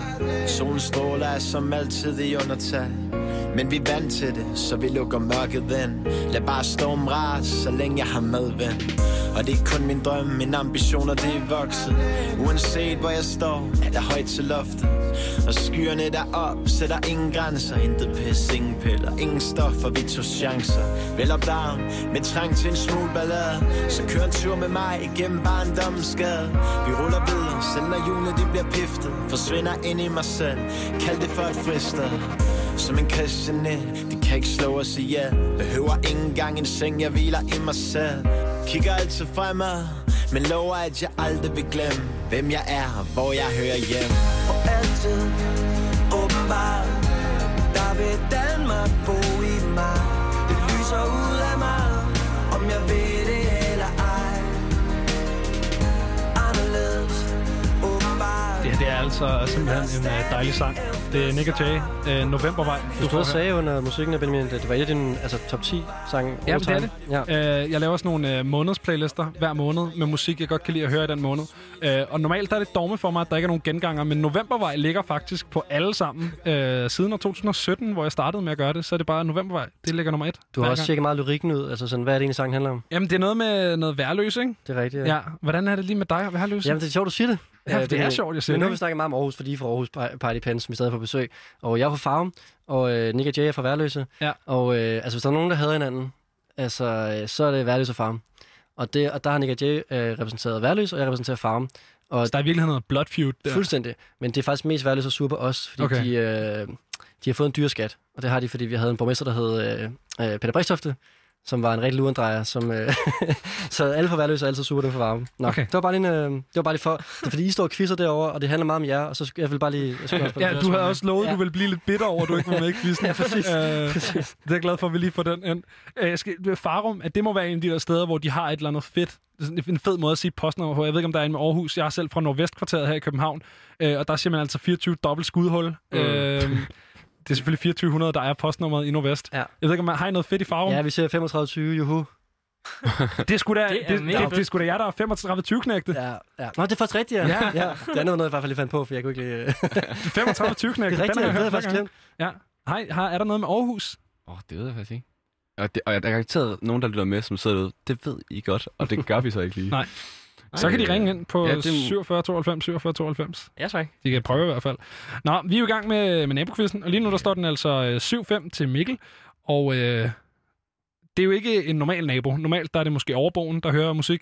Øh, I jeres tilfælde, der er det altså Ceres Arena i Aarhus. Og øh, der går et nyt band på scenen. Man kan godt høre, at vinduet er blevet åbnet, og man kan Ja. Der er et, et hvidt gardin, der Ja, præcis. med noget vind og lidt lækkert. Et sterinlys, der flakker Øh. i vinden. I Never Wanna Dance Again, hvad hedder den? I never... Den hedder i hvert fald ikke det. Nå, hvad fanden den hedder? Noget andet end det, du sagde. Noget Hvem har andet, lavet jeg den? sagde. Det Først og fremmest, hvem har lavet den her sang? Ah. Shit, Hvis man mand. har en mor, så er der en, ja. ja. en, en god chance for, at den mor har haft et crush på det her menneske på et eller andet Men jeg ved godt, hvilket nummer du tænker på, og det er slet ikke det nummer. Nå. Du tænker på, I never wanna dance again. Ja, tidspunkt. Men det er det her nummer. Det er det nu. øh, Så kom det med i quizzen alligevel. så, øh. Men der fik en ledtråd, ja. fordi det er den sang. Ja, ja, Øh, ja. Men, men, men den hedder ikke det. Nej, præcis. Nej. Og det ved jeg, vidste jeg også godt, da, da jeg gættede. Men jeg er bare helt off, du ved, det er sådan en sang, man ikke selv sætter på, men sådan, der altid er på Ja. et eller andet Ja. sted til en fest eller sådan noget. Så der er simpelthen ikke nogen bud? Og det er fandme nederen. Kom nu. Kom nu.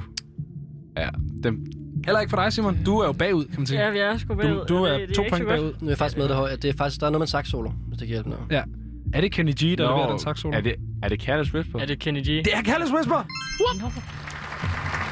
Det er skide godt. Øh, det er Careless Whisper. Men... Det er jo sangtitlen. Uha, nu har du... Øh... Uh, okay, der må jeg tage min medvært i spil. Får George han Michael. Den? George ja, Michael. Nej, det synes okay. jeg faktisk der ikke. får han. George- ja. Der får han den. Godt nok. Det er George Michael. Øh, så det vil altså sige, øh, at øh, som det står lige nu i nabokvisten, på frekvens, på Radio Loud, med pipen, Yeah. der skal man altså, hvis man hedder Simon, få tre rigtige på det næste spørgsmål. Ellers så har man tabt quizzen. Okay, jeg, Det Og er dermed også godt. Er retten til godt. at spille en sang ind i radioen, som jo er et udsøgt privilegie, som øh, mange mennesker vil slå ihjel for. Øhm, der går et sidste band på scenen. Det er det mit hadesband, der, der spiller derovre i aften. Der må jeg være ærlig. De er meget langt væk, hva'? De er meget langt væk. Jeg kan godt skrue lidt op for dem. Det bliver nemmere lige om to sekunder, tror jeg. Sindssygt. der er sgu op for sværhedsgraden. Du ligner en, der har... Jeg kan ikke høre. Du kan ikke høre det? Nå, okay. ACDC, Thunder. Det er... Ah, Thunderstruck. Yes! What the fuck? Det er også- Når man ikke hører gitaren, så er det, så er det en svær sang gætte. Ja, det er nemlig rigtig svært, men du klarer det alligevel. Det er løgn, det her. Nej, det er simpelthen er. ACDC's Thunderstruck. Og, og, altså, har jeg så tabt, eller hvad? Jamen, det er jo, for vi er jo i en kattepine. Der må jeg være ærlig. For det står lige. Øh, og det har jeg bare ikke oplevet før. What? Men det står lige. I har begge to 9 point. Må vi så, kan vi så vælge en fælles sang? Eller? Ja, så må I vælge en fælles sang. Okay. Eller slå sten, saks, papir. Eller slås om det. Jeg kan også vælge en. Ej, okay. det er også noget, der siger nej til det nu, ikke? Vi tager den. Vi tager den. Hvad skal vi høre? øh, skal vi sige det i kor? Ja, vi skal høre My Future. My Future. Hvorfor skal vi høre den sang? Det er fordi, at øh, det er en sang øh, af Billie Eilish, by the way, øh, som vi... Øh, den udkom, jeg tror det er 30. juli eller sådan noget, så en rimelig ny sang. Øh, og du ved, vi har ikke sådan været totalt fanget af hende. Jo, hun har den der Everything You Ever Wanted, vi synes kun noget meget fedt. Jamen, vi har da godt synes- lide det, men Ja, ja, vi har ikke været sådan fuldstændig Nej. struct, som så mange andre har været. Men da vi hørte den her sang, der tænkte vi bare, okay, det er kraftedeme lækkert. Og, og du ved, de laver de sindssygste produktioner i forvejen, og så nu er sangskrivning så også, som vi gerne vil have den. Så det er bare fuldstændig perfekt. Jamen, øh, her får vi altså My Future fra Billie Eilish. Og med det så vil jeg sige uh, tusind tak for i aften til jer, Pipen. Tak fordi I kom, og tak fordi I ville deltage i vores quiz. Selv tak. I'm just a mirror. You check your complexion to find your reflections all alone. I have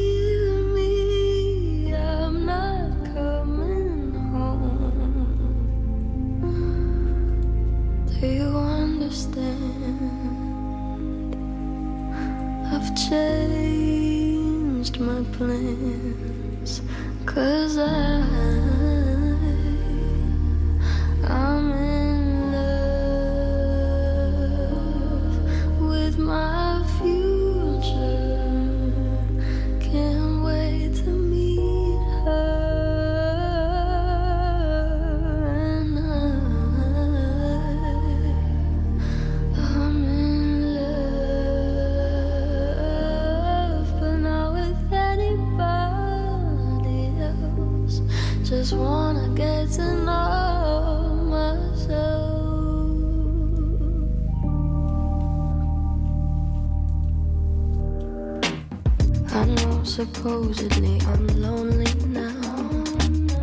No, I'm supposed to be unhappy without someone.